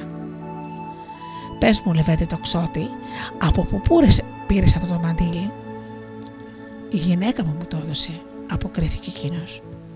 Και τώρα για πες μου, γιατί ήρθες εδώ, ξαναείπε η τίγρη. Ο Χάν μου έπεσε βαριά και με πρόσταξε να του πάω λίγο από το γάλα σου. Και είπε η τίγρη, ε τότε ξεπέζεψε γρήγορα και θα σε αφήσω να μαρμέξεις. Μπορείς να γεμίσεις την πλόσκα σου μέχρι το λαιμό με το γάλα μου. Ξεπέζεψε ο τοξότης και άρμηξε την τίγρη. Και όταν γέμισε η πλόσκα του, την έκλεισε, την έδισε σφιχτά στη σέλα, ευχαρίστησε την τίγρη και της ευχήθηκε υγεία να έχεις. Και η υγεία σου εύχομαι, απάντησε η τίγρη. Πήγαινε τώρα στο σπίτι σου και στη γυναικούλα σου, κάνε καλά το χάν σου και η τύχη σου πάντα να σου χαμογελά. Με αυτά τα λόγια η τίγρη γύρισε στα μικρά της. Ο τοξότης καβαλίκησε το άντι του και βάλθηκε να καλπάζει για τα μέρη του. Σαν να έφτασε πήγε την πλόσκα στον Χάν χωρίς να χάσει στιγμή. Και εκείνος, τι άλλο είχε να κάνει; Ήπια μόνο μια γουλιά και είπε «Αχ, γιατρεύτηκα κιόλας. Έδιωξε τον τοξότη και κάλεσε αμέσως το συμβούλο του. Σοφή ήταν η συμβουλή που μου είδε ο πρώτος σύμβουλο, αλλά δεν ωφέλησε σε τίποτα. Αντί να τον κατασπαράξει τίγρη, τον άφησε να την αρμέξει και ξαναγύρισε κατάγερος. Σε τι δρόμο να τον στείλω τώρα που να μην ξαναγυρίσει ποτέ; Οι σύμβουλοι άρχισαν να σκέφτονται και να συλλογιούνται. Μα πού μυαλό, τίποτα δεν βρήκαν και ούτε μια σωστή κουβέντα δεν είπαν. Τότε ο πρωτοσύμβουλο που καθόταν στα αριστερά του Χαν σηκώθηκε και είπε: Στείλαμε τον τοξότη σε ένα μέρος που νομίζαμε πως θα χαθεί για πάντα. Μα δεν έγινε κάτι τέτοιο και δεν ξέρουμε πώς να απαλλαχτούμε από αυτόν. Ένα μας μένει να κάνουμε: Να συνάξουμε στο παλάτι όλα τα καθάρματα του τόπου μας όλους τους απατεώνες, να τους τρώσουμε σε ένα γυρό φαγοπότη, να τους μεθύσουμε και πες το ένα, πες το άλλο, να μάθουμε.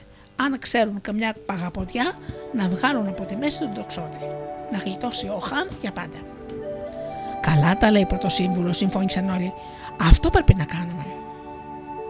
Την άλλη μέρα κιόλας ο Τσάρκιν Χαν και οι συμβουλάτορέ του μάζεψαν κρυφά στο παλάτι ένα σκέρι από κλέφτες, απαταιώνε, δολοπλόκους και διάφορους φωνιάδες ό,τι υπάρχει στη γη.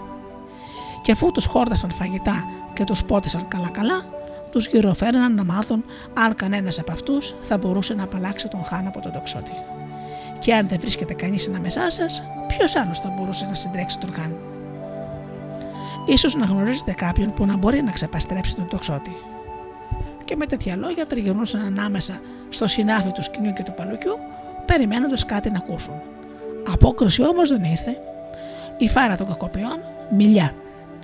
Ρώτησαν και ματαρώτησαν οι σύμβολοι, τίποτα.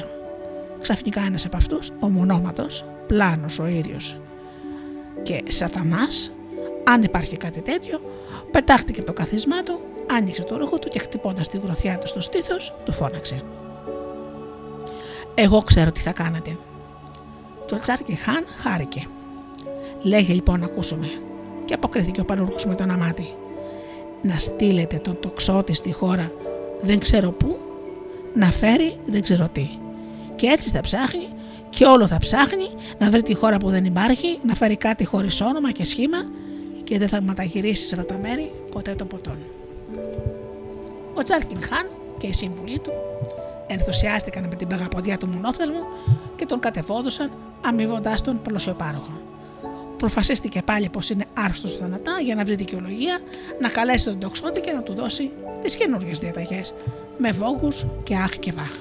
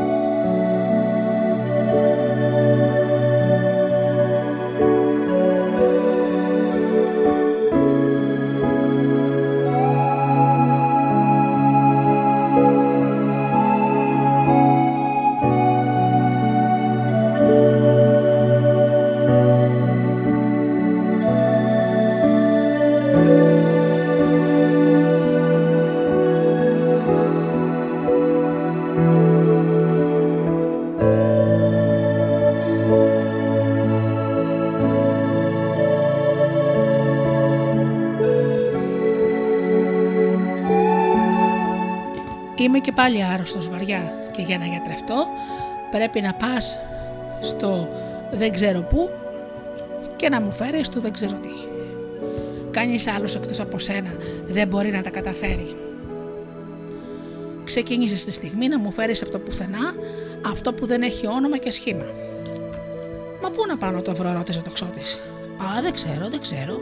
Το μόνο που ξέρω είναι πως μονάχα εσύ μπορείς να τα καταφέρεις και ενώ όχι πέθανα, είπε ο Χάν και βάλθηκε να βογκάει και να στριφογυρίζει σαν να τον σφάζανε οι πόνοι. Γυρνάει ο τοξότης στη σκηνή του και άρχισε να σκέφτεται τι πρέπει να κάνει. Τρεις ημέρες και τρεις νύχτες. Το έφερνε από εδώ, το έφερνε από εκεί, τη μέρα την πέρναγε στην κορυφή κάποιου λόγου και τη νύχτα δεν έκλεινε μάτι. Μόνος στριφογύριζε στο ψάθυρος στρώμα του. Σκέφτηκε όσο σκέφτηκε, μα δεν έβγαλε τίποτα και ακόμα δεν μπορούσε να πει ούτε λέξη στη γυναίκα του από φόβο με τη στενοχωρήσει. Σαν πέρασαν τρία μερόνυχτα, ο τοξότης σέλωσε το άλογο του. Μπροστά η μύτη μου και πίσω εγώ, και ίσως στάσω εκεί που με στέλνει ο Χάν, μουρμούρισε και πηδώντας πάνω από τη σέλα, φώναξε στη γυναίκα του να τον αποχαιρετήσει. Πού πηγαίνει, τον ρώτησε εκείνη. Πάλι βαριαρόστησε ο Χάν και με πρόσταξε να πάω στο δεν ξέρω πού και να φέρω το δεν ξέρω τι. Και σαν άκουσα αυτά, είπε η γυναίκα του. Να μην πας με άλογο εκεί, αλλά καλύτερα να πας με τα πόδια. Πάρε αυτό το κουβάρι με την καραβοκλωστή, θα κάνεις τρία βήματα και θα το πετάξεις προς τα κάτω. Να πηγαίνεις προς τα εκεί που κυλάει το κουβάρι. Όπου αυτό, εσύ και εκεί και εσύ. Πάρε και αυτή τη χρυσή χτένα και πρέπει να την έχεις πάντα μαζί σου και να χτενίζεσαι κάθε πρωί. Ο τοξότης χαιρέτησε την νεαρή γυναίκα του Έκανε τρία βήματα και έριξε κάτω το κουβάρι με την κλωστή. Το κουβάρι άρχισε να κελάει γρήγορα γρήγορα και ο τοξότης προχωρούσε πίσω του. Προς το κουβάρι, πίσω το τοξότης που ακολουθούσε περνώντας βάλτους και μουδιές, λόφους και βαθιά φαράγγια, λίμνες και πεδιάδες και πυκνάσια δέντρα. Ούτε που σταματούσε να φάει τη μέρα, ούτε να κλείσει μάτι τη νύχτα, τόσο που δεν μπορούσε να λογαριάσει πια τις μέρες, τις εβδομάδες και τους μήνες που περάσανε. Στο τέλος το κουβάρι κύλησε και χώθηκε σε ένα μεγάλο πυκνό δάσος. Μπήκε ο τοξότης, το κατόπι του και φάδιζε και ολοβάδιζε πάντα ξάχρυπνος. Μέρα μπαίνει, μέρα βγαίνει και αυτός όλο και περπατούσε χωρίς σταματημό, ακολουθώντας το κουβάρι με την κλωστή, ώσπου το είδε να τρυπώνει σε μια μικρή μικρή σκηνή φτιαγμένη όλοι από κετσέ. Μπήκε και χάθηκε, λες και δεν έπρεξε ποτέ σε αυτόν τον κόσμο. Και τώρα τι θα κάνω, αναρωτήθηκε ο τοξότης. Θα πρέπει να μπω κι εγώ στη σκηνή, αποφάσισε. Ανασηκώνει το, το κετσεδένιο σκηνόπανο, μπαίνει και συναντάει μια μικρή μικρή γυναίκα, μα πολύ πολύ όμορφη. Ποιος είσαι και από πού και για πού, Είμαι ο τοξότης του Χάν και πηγαίνω στο δεν ξέρω πού να βρω το δεν ξέρω τι, αποκρίθηκε ο τοξότης. Η μικρή μικρή γυναίκα δεν γύριψε να μάθει πιο πολλά από τον τοξότη, Του έβαλε μπροστά του όλα τα καλά να φάει και ύστερα τον έστειλε να ξαπλώσει. Μόλις έπεσε στο κρεβάτι ο τοξότης, αποκοιμήθηκε. Όταν σηκώθηκε το πρωί, πλήθηκε και άρχισε να χτενίζεται με τη χρυσή χτένα, αλλά η μικρή μικρή γυναίκα, η κυρία της μικρής μικρής σκηνής, τον είδε και τον ρώτησε. Πού τη βρήκες αυτή τη χτένα, Μου την έδωσε η γυναίκα που αποκρίθηκε το ξώτη. Α, τότε είσαι συγγενής μου, γιατί η γυναίκα σου είναι η μικρότερη αδελφή μου. Γιατί δεν μου το είπες χθες; Του έβαλε και πάλι μπροστά του όλα τα καλά και όλες τις λιχουδιές για να χορτάσει και είπε «Δώσε στα κουρασμένα πόδια σου λίγη ανάπαυση. Ύστερα από ένα τόσο μακρινό ταξίδι και μείνε ακόμα τρεις μέρες μαζί μου». Και ο τοξότης συμφώνησε όλο χαρά και έμεινε. Την τρίτη μέρα ξεκούραστος ετοιμάστηκε για δρόμο η μικρή μικρή γυναίκα τον ρώτησε «Και τώρα πού πας και γιατί» πες μου. Και το ξώτης είπε «Ο Χάν μου είναι άρρωστος βαριά και με πρόσταξε να πάω στο δεν ξέρω πού και να φέρω το δεν ξέρω τι, γιατί μόνο έτσι θα γίνει καλά». «Τι είναι αυτό που δεν ξέρω» Μα η γυναίκα μου και η μικρότερη αδερφή σου μου έδωσε ένα κουβάρι με λιναρένια κλωστή και μου είπε να το ακολουθήσω, όπου και να κυλήσει αυτό και με έφερε σε σένα. Τώρα όμως δεν ξέρω κατά πού να πάω, γιατί χάθηκε το κουβάρι. Τότε η μικρή μικρή πολύ πολύ όμορφη γυναίκα και αφέντα της και τσεδένιας μικρής μικρής σκηνής έδωσε στο τοξότη ένα κουβάρι με μεταξωτή κλωστή λέγοντας «Ακολούθησε αυτό το κουβάρι με τη μεταξένια κλωστή και θα σε οδηγήσει στη μεγαλύτερη αδερφή μου. Και ίσως εκείνη μπορεί να σου πει πώς θα φτάσεις στο πουθενά, να βρεις αυτό που δεν έχει όνομα και σχήμα». Και ξεκίνησε ο τοξότης πίσω από το κουβάρι με τη μεταξωτή κλωστή. Μέρα με τη μέρα περπατούσε και νύχτα με τη νύχτα χωρίς σταματημό και αναπαμό. Άφησε πίσω του το μεγάλο πυκνό δάσος και μπήκε σε μία έρημο, μια στέπα και έκανε 30 μέρες και 30 νύχτες ώσπου έφτασε σε ένα μεγάλο δάσος πιο μεγάλο, πιο σκοτεινό από το πρώτο. Το κουβάρι με τη μεταξωτή κλωστή κυλούσε και χτυπούσε ανάμεσα στα δέντρα τα κλαδιά, περνούσε, χτυπούσε και το ξώτης με τα κλαδιά του με τα κλαδιά που ξέσκισαν τα χέρια και το πρόσωπό του, μα αυτός όλο μπροστά χωρίς σταματημό. Στο τέλος το κουβάρι κύλησε και σταμάτησε μπροστά σε μια μικρή μικρούτσικη σκηνή, όλη από κετσέ που βρισκόταν στη μέση του δάσους και εκεί εξαφανίστηκε. Τότε μπήκε από την κετσεδένια σκηνή, τότε βγήκε από την κετσεδένια σκηνή μια μικρή μικρούλα γυναίκα, μα πάρα πάρα πολύ όμορφη και ρώτησε «Ποιος είσαι εσύ και από πού» και για πού; Ο διπόρος είμαι. Από μακριά έρχομαι και μακριά πηγαίνω, απάντησε ο τοξότης. Η μικρή μικρούτσικη γυναίκα που είχε την μικρή μικρούτσικη σκηνή, χωρίς να ρωτήσει τίποτα άλλο, τον κάλεσε να μπει μέσα και του έδωσε να φάει και να πιει και τον έστειλε για ύπνο. Το πρωί σηκώθηκε ο τοξότη, πλήθηκε και άρχισε να χτενίζεται με τη μικρή χρυσή χτένα. Α, βρήκες αυτή τη χτέρα, ρώτησε εκείνης σαν τον είδε.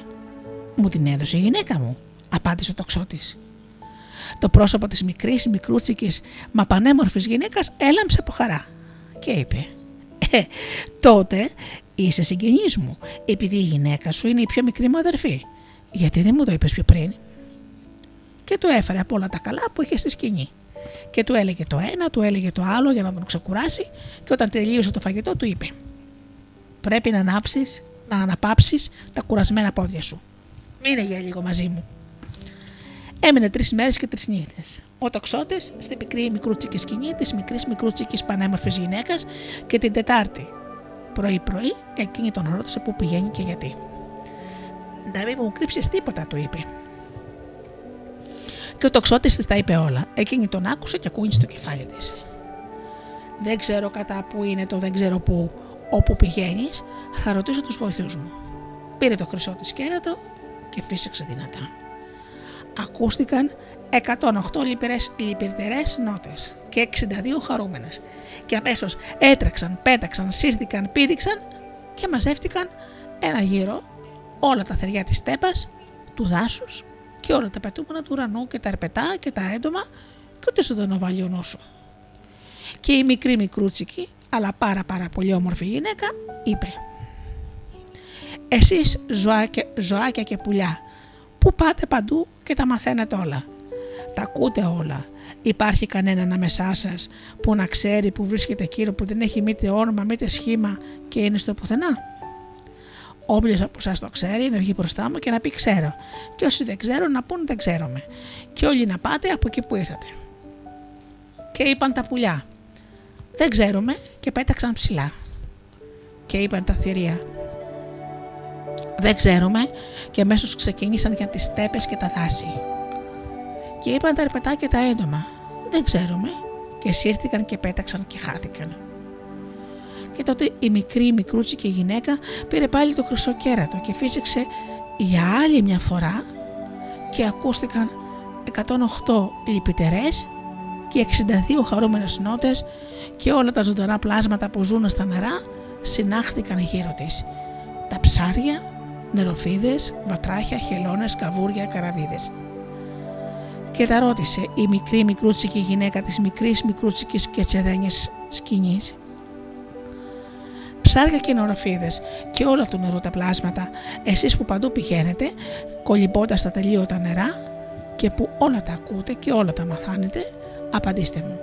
Ξέρει κάποιος από εσάς που υπάρχει εκείνο που δεν έχει όνομα και σχήμα και είναι στο πουθενά; Όποιος από εσά ξέρει να βγει μπροστά και να πει ξέρω. Και όσοι δεν ξέρουν να πούν δεν ξέρουμε και όλοι να πάτε εκεί που, εκεί που ήρθατε. Δεν ξέρουμε, δεν ξέρουμε, δεν ξέρουμε, φώναξαν όλα με μιας ψάρια, νορφίδε, βατράχια, χελώνες, καβούρια, καραβίδες και γύρισαν πάλι στις λίμνες, τους βάλτους και τα ποτάμια και τις θάλασσες. Απόμενε μόνο μια μεγάλη καραβίδα που μια πήγαινε προς το νερό, μια προς την κετσεδέρνια σκηνή, μπρος πίσω. Την είδε έτσι να αποφάσισε τη μικρή μικρούτσικη γυναίκα και ρώτησε: Εσύ θα είσαι ο, καρυβο, ο καραβιδοβασιλιάς ο Χάν; Εγώ είμαι. Τι ξέρεις, τι άκουσες, τι θέλεις να πεις. Ό,τι και αν είναι, πες το στα αλήθεια ή ψέματα. Δεν ξέρω αν είναι αλήθεια αυτό που θα πω, αποκριθήκε ο κορυφαίο βασιλιά. Ό,τι και να είναι, εσύ θα πρέπει να το πεις, επέμεινε εκείνη.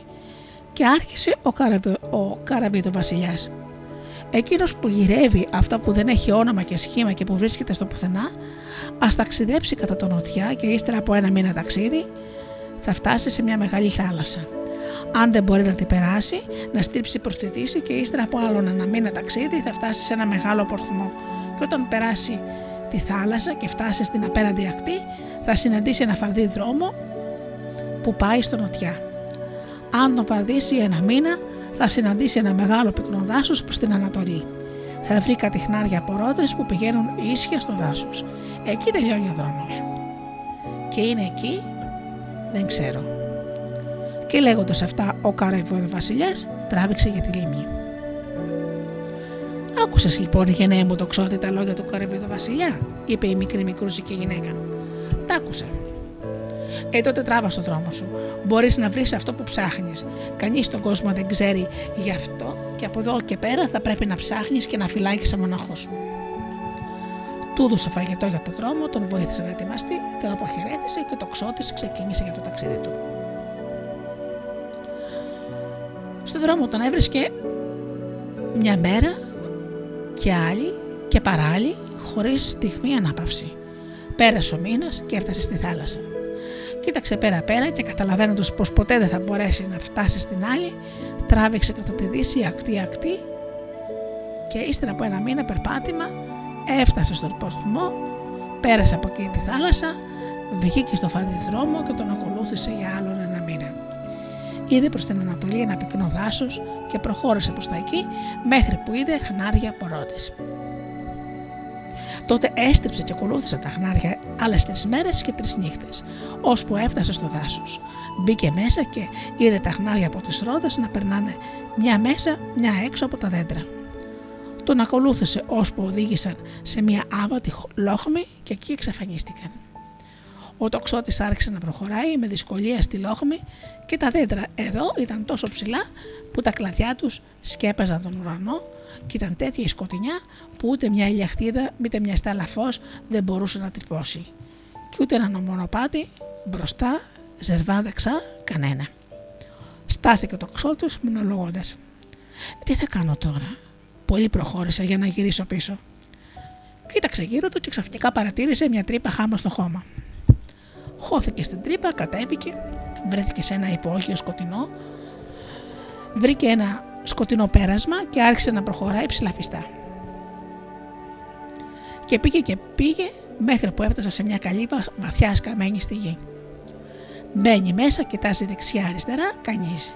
Αφού γκράζεται τίποτα. Κι όμως ήταν φανερό πως κάποιος συνήθιζε να έρχεται σε αυτή την καλύβα. Δεν ξέρω ποιος μπαίνει εδώ, μα πρέπει να προσέξω μήπως μου κάνει κακό, είπε μέσα του. Κοιτάζει γύρω, βλέπει ένα βαθύ αρμάρι χωνευτό στον τοίχο, έτσι σαν ντουλάπι. Μπαίνει μέσα και αποκοιμιάται βαθιά. Μέσα στον ύπνο του άκουσε θόρυβο από ράδε κάρο, αλλά ήταν τόσο δυνατός που κατάλαβε ότι αυτό δεν θα ήταν ένα από τα συνηθισμένα κάρα. Συμμαζεύτηκε όσο πιο πολύ μπορούσε στην κρυψώνα του, σαν ποντικό, κρατώντας την ανάσα του. Για να δούμε τι μπορεί να γίνει τώρα, ακολούθησε, μουρμούρισε. Άκουσε το κάρο να μπαίνει και να σταματάει στην πόρτα της καλύβας και σε λίγο μπαίνει ένας νερός γίγαντας φοβερός στην όψη. Φορούσε πλούσια ακριβά ρούχα και κρέμονταν από το ζωνάρι του διάφορα όπλα. Βγάζει λοιπόν ο γίγαντας τα όπλα του και τα κρεμάει στον ένα τοίχο, ύστερα βγάζει τα ρούχα του και τα κρεμάει στον απέναντι τοίχο. Κάθεται σταυροπόδι πάνω στην ψάθα, στο πάτωμα και φωνάζει. Έλα μούρζα, πεινάω. Και πριν καλά, καλά βγουν τα λόγια από τα χείλη του, να σου και στρώνεται από μόνο τους στην ψάθα ένα τραπεζομάτιλο με κίτρινα λουλούδια και εκείνα φάνηκαν αμέσως απάνω του λογιό λογιό φαγιά ό,τι ευχαριστεί τον ουρανίσκο και φρένει την καρδιά. Έφαγε καλά καλά ο γίγαντας και είπε «Έλα μούρζα, μάζεψέ τα». Σε στιγμή εξαφανίστηκαν και το τραπεζομάντελο και τα πιάτα και οι κούπες και οι κανάτες και ό,τι απόμανε από το φαγοπότη λες και διαλύθηκαν στον αέρα. Ο γίγαντας φόρεσε πάλι τα ρούχα του, ξεκρέμασε τα όπλα του και βγήκε από την υπόγεια καλύβα. Ακούστηκε αμέσως θόρυβος κάρο που απομικρωνόταν ώσπου έσβησε ολότελα και έφυγε ο γίγαντας. Ο τοξότης βγήκε από την κρυψώνα του και κοίταξε γύρω και δεν είδε κανέναν. Έμενε να κοιτάζει απορριμμένος μονολογώντας.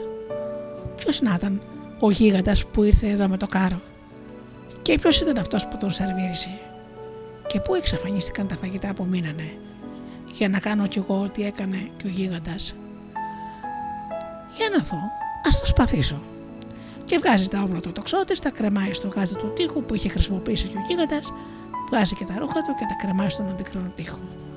Κάθεται σταυροπότη πάνω στην ψάθα και λέει «Έλα μουρζά πεινάω» και δεν πρόλαβε να το πει και απλώνεται μπροστά του ένα τραπεζομάντιλο με κίτρινα λουλούδια γεμάτο με τα πιο διαλεκτά φαγητά και τα καλύτερα ποτά. Την ώρα που έπαινε και έτρωγε ο τοξότης είπε «Που είσαι μουρζά, κάτσε και φάει και πιάσει με την ψυχή σου». Πάνω σε αυτά φανερώνεται ο μουρζάς. Κάθεσε και άρχισε να τρώει και, να τελειώ... και της αν τελείωσε είπε «Πάνε 30 ολόκληρα χρόνια που σερβίρω φαγητά και ποτά στο γίγαντα, αυτόν που ήταν εδώ πριν λίγο και ούτε μια φορά δεν με κάλεσε να φάω μαζί του και να πιω. Εσύ δεν είσαι τέτοιος. Μια και μόνη φορά σας σερβίρισα και με προσκάλεσα να φάμε μαζί. Θα είμαι καλύτερα με σένα. Πάρε με μαζί σου. Με τα χαράς, λέει ο τοξότης. Τώρα καταλαβαίνω πως χωρίς να το ξέρω, για σένα ήρθα ως εδώ. Για σένα έψαχνα και σε βρήκα χωρίς να το περιμένω. Και εγώ από αυτή τη στιγμή δικό σου θα είμαι και παντού θα σε ακολουθήσω. Απο, υποσχέθηκε ο Μούρζα. Ωραία, ας γίνει έτσι, συμφώνησε ο τοξότη. Βγήκαν από την υπόγεια καλύβα και προχώρησαν και οι δυο τους. Ο Μούρζα πήγαινε δεξιά του τοξότη, αόρατος για άλλα μάτια. Πόσο βάδιζαν, λίγο πολύ, κανείς δεν ξέρει, όταν ξαφνικά άκουσαν δυνατό θόρυβο από ρόδες. Είναι ο προηγούμενος αφέντης μου που έρχεται με την αμάξα και τα οχτώ φαριά του. Τα άλογα με το αστέρι στο μέτωπο. Θα είναι πεινασμένος και θα με φωνάξει να τον σερβίρω, μα δεν θα είναι κανείς εκεί για να αποκριθεί στο καλέσμά του. Συνέχισαν τον δρόμο τους ως αργά το βράδυ και φτάσανε σε ένα μέρος μοναχικό και έρημο. Βλέπουνε μια σκοτεινή και όλο κάπνα σκηνή από κετσέ τριμμένη και γεμάτη τρύπες. Μπαίνει ο τοξότης στη σκηνή και βλέπει ένα ντέιτσι, ένα δερβίση ερημίτη που έκανε αδιάκοπα μετάνοιες και ήταν απορροφημένος στις προσευχές του, τόσο που δεν έδωσε την παραμικρή σημασία στην παρουσία του τοξότη. Ω σεβαστέ μου, Ντέιντάτσι, είπε ο τοξότης, έχω κάτι να σου ζητήσω, να μου επιτρέψεις να περάσω το νύχτα μου στη σκηνή σου. Ο Ντέιντάτσι σταμάτησε την προσευχή λέγοντας: Ποτέ κανένας άνθρωπος δεν ξαναπάτησε σε αυτά τα μέρη. Από πού έρχεσαι και για πού. Ταξίδεψα σε χώρες μακρινές με προσταγή του Χάνου και τώρα ξαναγυρίζω στα μέρη μου. Και είπε ο ερεμίτη: Χαρά μου να περάσεις τη νύχτα σου εδώ. Μα δεν έχω τίποτα να σε φιλέψω. Μήτε σουλούν, μήτε ανοίγει χνιστό, ούτε τσάι, ούτε τίποτα. Ούτε τσουκάλι δεν έχω στη σκηνή μου. Μήτε τρίποδο για να το κρεμάσω πάνω από τη φωτιά. Δεν χρειάζομαι τίποτα άλλο παρά μόνο ένα μέρος να περάσω τη νύχτα. Ε, τότε μπορείς να μείνεις, είπε ο ερεμίτη. Γονάτισε και άρχισε πάλι τις μετάνιε και τις προσευχές. Και όταν τελείωσε, πριν πέσει για ύπνο, έβγαλε ότι είχε για φαγητό. Μόνο άγρια βατόμουρα μαζεμένα από το βράχια και λαμονόχορτα από το δάσος. Κάθεσε να φάει λέγοντας στον τοξότη. Βλέπεις τι τρώω; Δεν τολμώ να σε προσκαλέσω και άσε που δεν έχω και αρκετό. Δεν μου μένει καιρός ούτε άγρια φούρτα να μαζέψω γιατί πρέπει να είμαι αφοσιωμένος στην προσευχή μου. Πόσο πολύ που τον ένοιαζε τον τοξότη. Φάε εσύ το φαγητό σου και εγώ το δικό μου, είπε και πρόσθεσε δυνατά. Έλα, μούρζα, πεινάω.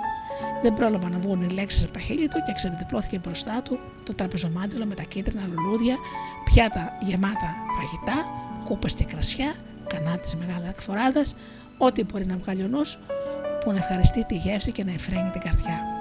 Κάθε ο τοξότη σταυροπόδι να φάει, λέγοντας τον Αριμίτη. Λοιπόν, σεβαστέ μου, Ντέιντάτσι, γιατί δεν μου λες συντροφιά, δεν μου κάνεις συντροφιά να δοκιμάσεις αυτά τα καλούδια μου. Κάθεσε εκείνος δίπλα στον τοξότη, απορριμμένος με όλα αυτά που είδε και άρχισε να τρώει και να πενεύει τα φαγητά. Σαν έφεγαν και χόρτασαν και ήπιαν και ξεδίψασαν, ο τοξότης σηκώθηκε. Μούρζα, μάζεψε τα. Και εξαφανίστηκε το τραπεζομάτιλο με τα κίτρινα λουλούδια και με ό,τι είχε πάνω του. Ο ερημίτης, πολύ ευχαριστημένος από τις νοστιμιέ που έφαγε, άρχισε να παρακαλάει τον τοξότη. Δώσου μου, σε παρακαλώ, γενναία μου το ξώτη τον μούρζα σου με το μαγικό του τραπεζομάντιλο και εγώ θα σου δώσω κάτι πολύ πολύ καλό για αντάλλαγμα. Α, όχι, αρνήθηκε ο τοξότη. Δεν αλλάζω τον Μούρζα με τίποτα, γιατί τον χρειάζομαι εγώ. Έλα, γενναία μου τοξότη, θα σου δώσω για αντάλλαγμα κάτι πιο θαυμαστό από τον Μούρζα. Και σαν τι μπορεί να μου δώσεις, θα σου δείξω. Και έβγαλε ένα χαντάκ, μια μακριά μεταξωτή μαντήλα και κάλεσε τον τοξότη να βγει έξω μαζί του.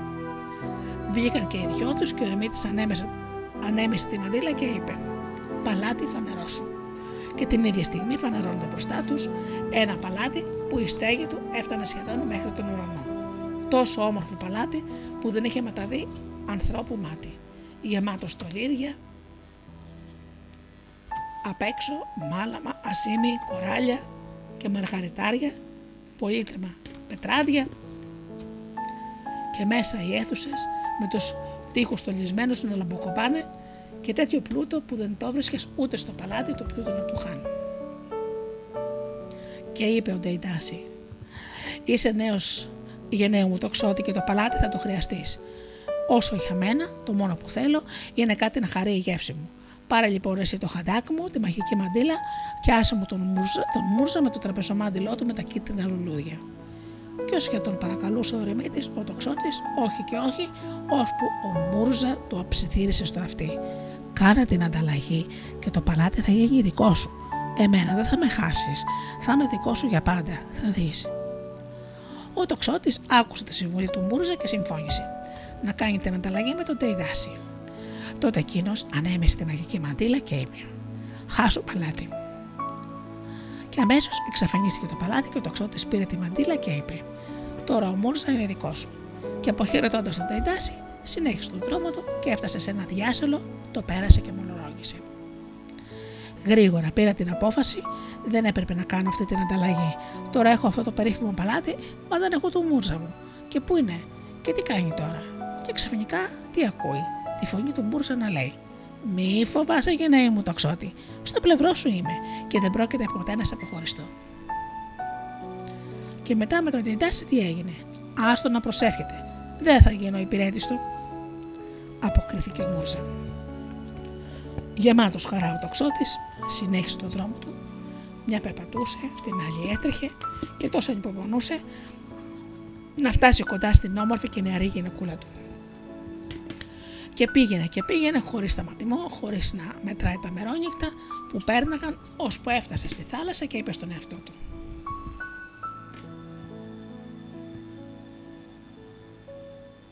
Αν κάνω το γύρο της θάλασσας, θα πρέπει να ταξιδεύω για άλλο ένα μήνα. Μπορεί όμως να συναντήσω και τίποτα παρκάριδες. Πήγε παραλία παραλία και τι να δει. Ένα μεγάλο πλοίο αγκυροβολημένο γεμάτο πολεμιστές που περιμένανε να ανοίξουν πανιά για να σαλπάρουν.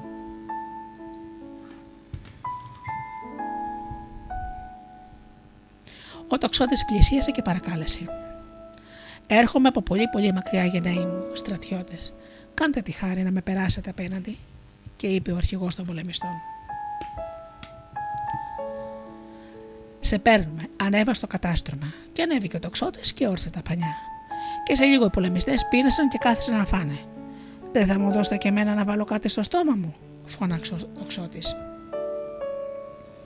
Μωρέ, μπράβο, είπαν οι πολεμιστές. Έμει σε πήρε μαζί μας. Έμει ζητάς και να σου δώσουμε από το λίγο στο φαγητό μας. Και τι θα κερδίσουμε από σένα. Οι μερίδες είναι ορισμένες και δεν μπορούμε να τις μοιράσουμε με κανέναν. Το φαγητό σας είναι μετρημένο, μα το δικό μου δεν είναι. Αν θέλω, μπορώ να σας ταΐσω όλους και πάλι θα μου μείνει φαγητό για πολλούς, είπε ο τοξότη. Οι πολεμιστές άναψαν στη στιγμή. Πενεσιάρι, ψεύτη, φώναξαν θυμωμένοι και πήγαν και τα είπαν όλα στον αρχηγό τους. Και εκείνος φώναξε τον τοξότη και το είπε: Άκουσα ότι πενιέσαι πως μπορείς να ταΐσεις όλους τους πολεμιστές μου στην στιγμή. Δεν είπε παρά μόνο την αλήθεια, αποκρίθηκε ο τοξότης. Αν είναι έτσι, κάνε το και θα πιστέψουμε πως είσαι τίμιος και ειλικρινής. Μα αν βγεις ψεύτης, μην καρτεράς για έλεος, θα σου δέσουμε στο λαιμό μια κατρώνα μεγάλη, σαβόδι και θα σε πετάξουμε στη θάλασσα. Καλά, θα σας αποδείξω ότι είπα την αλήθεια, είπε ο τοξότης. Καθίστε όλοι κάτω σε δύο γραμμές, αλλά να προσέξετε να αφήσετε ανάμεσά σας ένα φαρδί διάδρομο. Οι πολεμιστές έκαναν όπως τους είπε. Κάθεσαν σε δύο σειρές, η μια αντίκριση στην άλλη, και ήταν τόσοι πολλοί που απλώθηκαν από την πρίμνη ως την πλώρη του καραβιού. Έλα Μούρζα, πεινάνε οι πολεμιστές. Τάισε τους όλους. Και την ίδια στιγμή, από τη μια άκρη του πλοίου στην άλλη, στο διάδρομο ανάμεσα στις δύο σειρές, των πολεμιστών ξεδιπλώθηκε το τραπεζομάδελο με τα κίτρινα λουλούδια γεμάτο με όλα τα καλά φαγητά και τα ποτά, φρούτα και μούρα και κάθε τι που ευχαριστεί τον ουρανίσκο και εφραίνει την καρδιά. Οι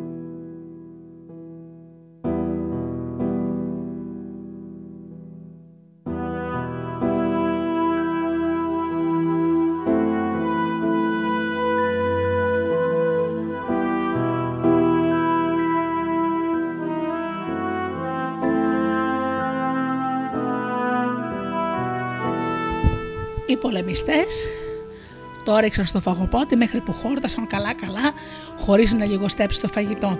Απόμενε να φάνε πολύ ακόμη. Χορτάσατε; Ναι, αποκρίθηκαν με ένα στόμα. Ωραία, είπε ο τοξότης και συνέχισε. Έλα, μουρζά, μαζεψέ τα. Δεν πρόφτασε να τελειώσει τα λόγια του και όλα εξαφανίστηκαν. Και φαγητά και ποτά και κανάτες και πιάτα. Οι πολεμιστές έμειναν με το στόμα ανοιχτό από κατάπληξη δεν ξανάδαγαμε τέτοιο πράγμα. Άρχισαν να κουβεντιάζουν μεταξύ τους για το πώς να κάνουν να πάρουν δικό τους το τραπεζομάντελο του Μουρζά. Πούλησε με το, πούλησε το μα. Α, όχι, δεν είναι για πούλημα. Και όσο και αν παρακαλάγανε και όσο χρυσάφι και αν προσφέρανε, δεν, δεν τον πείσανε. Ε, αν δεν θέλεις να μας πουλήσεις, τότε να κάνουμε αλλαγή. Θα σου δώσουμε κάτι πιο θαυμαστό. Σαν τι μπορείτε να μου δώσετε, Τίποτα δεν μπορεί να είναι πιο πολύτιμο από το μουρζά μου. Τον έχω ανάγκη πιο πολύ από οτιδήποτε. Οι πολεμιστές φέραν ένα χρυσό ραβδί με τη μια άκρη χοντρή και την άλλη λεπτή, το έδειξαν στον τοξότη και είπαν: Θα σου δώσουμε αυτό το ραβδί. Είναι μαγικό. Αν χτυπήσεις κατά γης με τη χοντρή άκρη του, αμέσως θα ξεφυτρώσουν αμέτρητοι πολεμιστές με λαμπρές μανοπλίες και ένα τσάλινο σπαθί ο καθένας τους. Και αν χτυπήσεις κατά γη στη λεπτή του άκρη, θα φανούν αμέσως αμέτρητοι τοξότες, ο καθένας με τόξο και βέλη. Βλέποντα το μαγικό ραβδί, ο Μπουρζά το ψιθύρισε στο αυτή. Κάνα την ανταλλαγή γενναία τοξότη και το ραβδί δικό σου. Και εγώ θα είμαι πάλι δικό σου. Ο τοξότης άκουσε και πάλι τη συμβούλια και πήρε το, χρυσό, το χρυσό ραβδί σε αντάλλαγμα για τον Μουρζά. Σε λίγο φτάσανε στην απέναντι ακτή, άφησαν το καράβι και τράβηξε ο καθένας στο δρόμο του, οι πολεμιστές προς τη μεριά, μια μεριά, ο τοξότης προς την άλλη. Και αφού πήγε όσο πήγε, μουρμούρισε.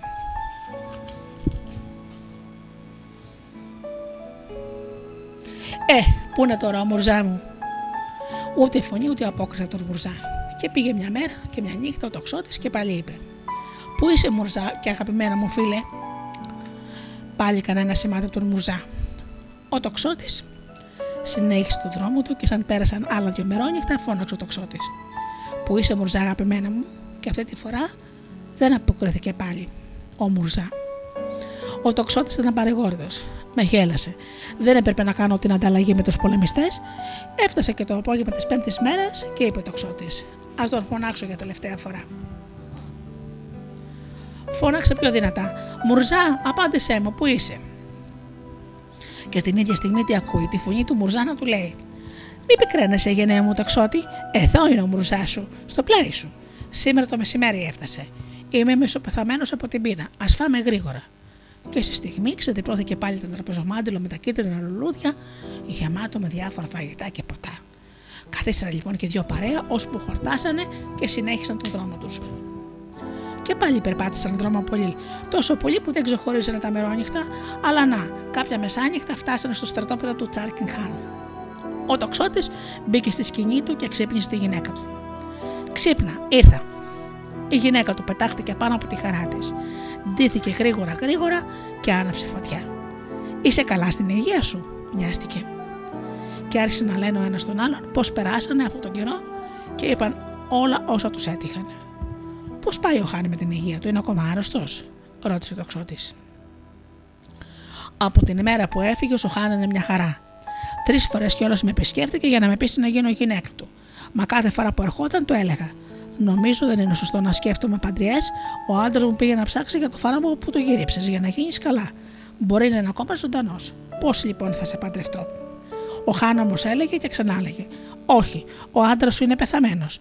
Από πολύ καιρό. Και εγώ το είπε. Δείξε μου το κοκαλάτο για να πιστέψω. Σαν τα δω, θα ξέρω τι να αποκριθώ. Με αυτά τα λόγια μου θύμωσε πολύ ο Χάν και πρόσταξε να μου πάρουν όλα μου το σαντανά και ό,τι άλλο είχα. Και δεν μας έμεινε παρά μόνο το άτιμο τσαντήρι. Σαν τα άκουσε ο ταξότης όλα αυτά της, την ιστορία, θύμωσε πολύ. Πάμε στον Χάν, θα τον τιμωρήσω. Φτάσανε λοιπόν στο παλάτι του Χάν και σε λίγο πιο πέρα από αυτό ο τοξότη ανέμεσε τη μεταξωτή μαντήλα λέγοντας: Φανερό σου παλάτι σε αυτό το μέρος. Και αμέσως παρουσιάστηκε εκεί ένα παλάτι τόσο ψηλό που έφτανε μέχρι τα σύννεφα και τόσο πλούσιο που το παλάτι του Χάν έμοιαζε σαν καλύβα μπροστά του. Σαν μπήκαν στο παλάτι ο τοξότης και η γυναίκα του, εκείνος είπε: Μουρζά, πεινάμε, φέρε μας να φάμε.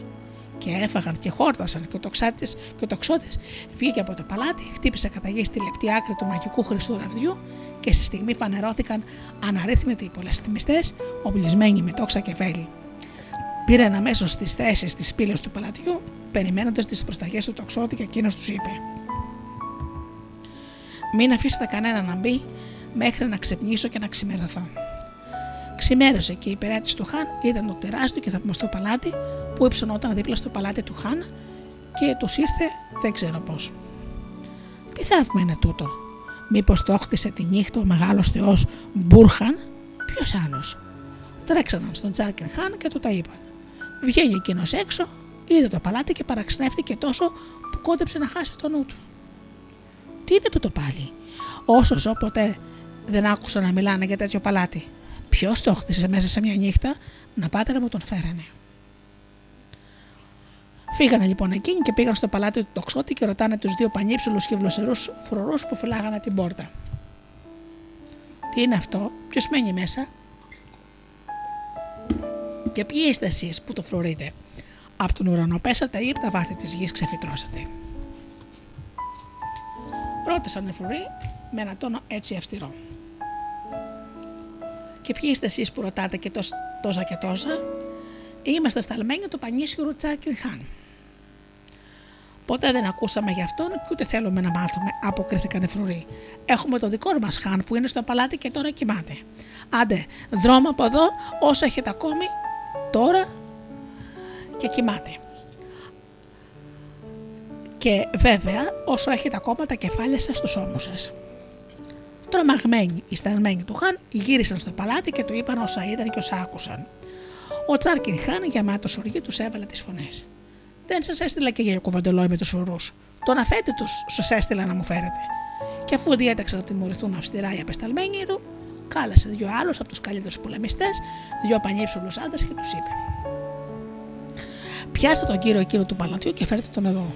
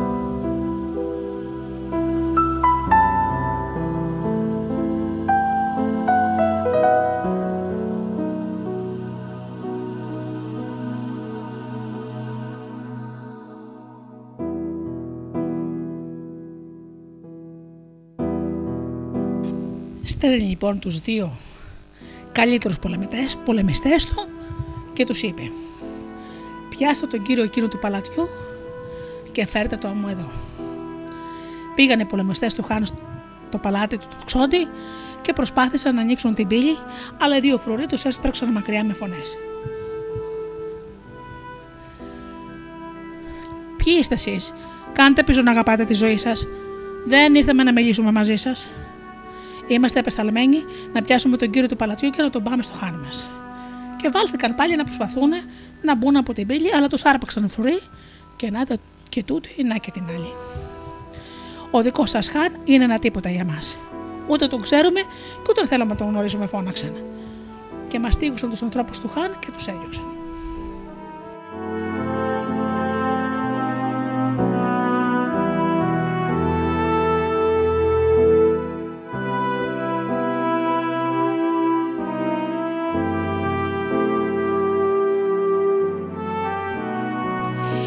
Σερνάμενοι, κουτσένοντας και φογκώντα, παρουσιάστηκαν στο Χάν. Δεν μπορέσαμε να αντισταθούμε, η δύναμή μας είναι η μισή από τη δική τους. Τα άκουσε ο Χάν και κάλεσε τους συμβούλους του. Μιλήστε και πέστε. Τι θα κάνουμε; Ένας σοβαρός εχθρός έχει οχυρωθεί στο παλάτι. Στείλτε τη στρατιά εναντίον του. Και ο Τσάρκι Χάν πρόσταξε να συγκεντρωθεί μπροστά του η στρατιά και η επιθεώρηση. Να παρουσιαστεί κάθε άντρας που μπορεί να σταθεί πάνω στο άλογο. Και όσο πιο γρήγορα, τόσο το καλύτερο. Η εξωματική του Τσάρκι Χάν συγκέντρωσαν το στρατό και τον παρουσίασαν. 33 συντάγματα σε 33 σειρές περικύκλωσαν το παλάτι του τοξότη και κάτω από τις διαταγέ του ίδιου του Χάν φώναξαν. Βγείτε έξω όσο λάμπει ο ήλιος να αναμετρηθούμε. Και ο τοξότης άκουσε την απειλή, άνοιξε το παράθυρο και έγειρε στο πρεβάζι μέχρι τη μέση. Ποιοι είστε εσείς και γιατί μαζευτήκατε εδώ, Είμαστε στη στρατιά του πανίσχυρου Τσάρκιν Χάν, αποκρίθηκαν οι άλλοι. Δεν είμαι ούτε εχθρός ούτε φίλος του Τσάρκιν Χάν. Είμαι στο παλάτι μου και δεν έχω σκοπό να πολεμήσω εναντίον του. Αν τον θέλει εκείνος, ας μιλήσει ανοιχτά και θα τον πολεμήσω. Ε, τότε θέλω πόλεμο, είπε ο Χάν. Και σε αυτά τα λόγια ο τοξότης βγήκε από το παλάτι του, χτύπησε κατά γη στη χοντρή άκρη του μαγικού χρυσού ραβδιού και εμφανίστηκαν σε στιγμή να ξεφυτρώνουν από τη γη καβαλαρέοι πολεμιστές που δεν μπορούσες να τους μετρήσεις ούτε να τους πιάσεις. Καθένας είχε μια χρυσή πανοπλία με το σπαθί στο χέρι. Οι πολεμιστές σήκωσαν ψηλά τα σπαθιά τους και φώναξαν: Τι προστάζεις στο ξώτη, σας διατάζω να πολεμήσετε τη στρατιά του Σάρκιν Χάν. Οι πολεμιστές κινήθηκαν σαν ένας και κύκλωσαν τη στρατιά του Χάν. Τότε ο τοξότης χτύπησε στη γη το μικρό χρυσό ραβδί από τη λεπτή μεριά και ξεφύτρωσαν αναρρύθμιτοι τοξότες με, με τόξα και φαρέτρες γεμάτες βέλη. Σήκωσαν ψηλά τα τόξα και φώναξαν: τι μας προστάζει, τοξότη, σας διατάζω να πολεμήσετε τη στρατιά του Τσάρκιν Χάν. Και οι τοξότες κινήθηκαν σαν ένας άνθρωπος να υποστηρίξουν τους πολεμιστές καβαλάριδες. Και άρχισε το γυρούσι και η στρατιά του Χάν πήγαινε μια από εδώ και μια από εκεί. Και να οι καβαλάριδες και να οι τοξότες, χτύπα εδώ, χτύπα εκεί, άρχισε το πρωί η μάχη και ως το σούρπο δεν υπήρχε κανείς από τη στρατιά του Χάν να πολεμήσουν τους πολεμιστές του τοξότη. Πάνω που πιάσανε τον ίδιο, τον Τζάρκι Χάν, εκείνος πήδηξε κάτω από το άλογο και με όση δύναμη το απόμεινε, έτρεξε στο παλάτι και σκούζοντας. Έλεος, λυπηθείτε με, χαρίστε μου τη ζωή. Και ο ταξότης είπε στους άντρες του: Μην τον σκοτώσετε, παρά να τον φέρετε ζωντανό. Θέλω να τον μιλήσω. Οι πολεμιστέ άρπαξαν τον Τζάρκι Χάν από τα χέρια και τα πόδια και τον έστελναν μπροστά του τοξότη. Έπεσε, με το πάτωμα, έπεσε στο πάτωμα με το πέτωπο ο Χάν και από την τρομάρα του δεν γνώρισε τον τοξότη, παρά μόνο άρχισε τα παρακάλια να τον λυπηθεί και να του χαρίσει τη ζωή. Ο τοξότης έβαλε τα γέλια. Μη φοβάσαι, δεν θα σε σκοτώσω. Ήθελες να πολεμήσεις και πολέμησες. Τώρα θέλω να καθίσεις στο τραπέζι μου. Έλα, Μούρζα, είμαστε πεινασμένοι, σερβαρέ μας φαγητό. Και ξεδιπλώθηκε μπροστά του στο τραπεζομάντελο με τα κίτρινα λουλούδια και πιάτα με πιάτα με λογιό, λογιό φαγητά, καράφε και κούπες και διάφορα κρασιά. Και ο τοξότη κέρναγε τον Χάν μετά το, το ένα μετά το άλλο. Άκουσα πως υπάρχει στο βασιλειό σου ένας τοξότη, νέος και λεβέντης, γενναίος ανάμεσα στους γενναίους. Πού είναι, θέλω να τον δω. Αυτό δεν γίνεται, αποκρίθηκε ο Τσάρκιν Χάν. Και γιατί δεν γίνεται, ε, γιατί έχει πεθάνει. Μπα, αλήθεια μου λες. Εγώ έμαθα πως είναι ζωντανός και κατάγερο. Έχει φύγει να πάει στη χώρα που δεν ξέρω πού, να βρει το δεν ξέρω τι, άρχισε να εξηγεί ο Χάν. Έπρεπε να έχει γυρίσει αλλά μια και δεν γύρισε, πάνε πει πως πέθανε. Και ποιος τον έστειλε στο δεν ξέρω πού και να φέρει το δεν ξέρω τι. Κανείς δεν τον έστειλε, μόνος του θέλησε να πάει. Τότε ο τοξότης θύμωσε πολύ. Είπα να σου χαρίσω τη ζωή, αλλά ένας τέτοιος ξεδιάντροπο ψεύτη και σένα αξίζει να πεθάνει. Εσύ έστειλες τον τοξότη μακριά για να του πάρεις τη γυναίκα. Έκανες τάχα μου πως είσαι άρρωστος, τον έστειλες να σου φέρει τη γρόγαλο και όταν στόφερε, τον εξαπόστειλε να σου φέρει από κοντά το δεν ξέρω τι και να πεθάνει. Για κοίτα με λοιπόν κοντά και καλά καλά και αν δεν είσαι ολότελα τυφλωμένος από την τρομάρα σου, θα δεις πως είμαι ο ίδιος ο τοξότης. Είχα πάει πολύ μακριά και έφερα από τα πουθενά αυτό που δεν έχει όνομα και σχήμα. Είμαι ζωντανός, κατάγερος και δεν έτυχε το πανούργο σου σχέδιο να γίνει πραγματικότητα. Τώρα θα έπρεπε να σε σκοτώσω.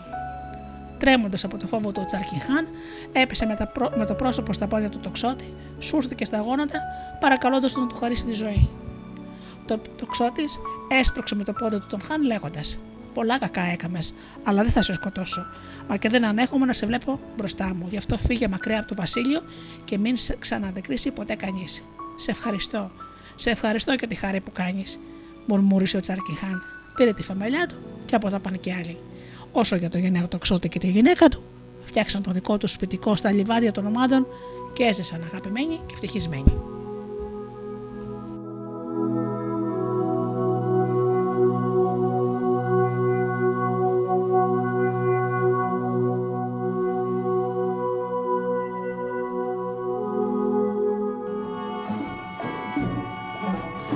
Αγαπημένοι μου ακροατές, η εκπομπή Μύθοι και Πολιτισμοί με τη Γεωργία Αγγελή έχει φτάσει στο τέλος της. Σας ευχαριστώ θερμά που ήσασταν μαζί μου αυτές τις δύο ώρες και μοιραστήκαμε παραμύθια από την Ασία. Ανανεώνω το ραντεβού μας για το επόμενο Σάββατο στις 10 το πρωί όπως πάντα. Έως τότε φίλοι μου εύχομαι να είστε καλά, να περνάτε καλά και αγαπήστε τον άνθρωπο που βλέπετε κάθε μέρα στο καθρέφτη. Καλό σας απόγευμα.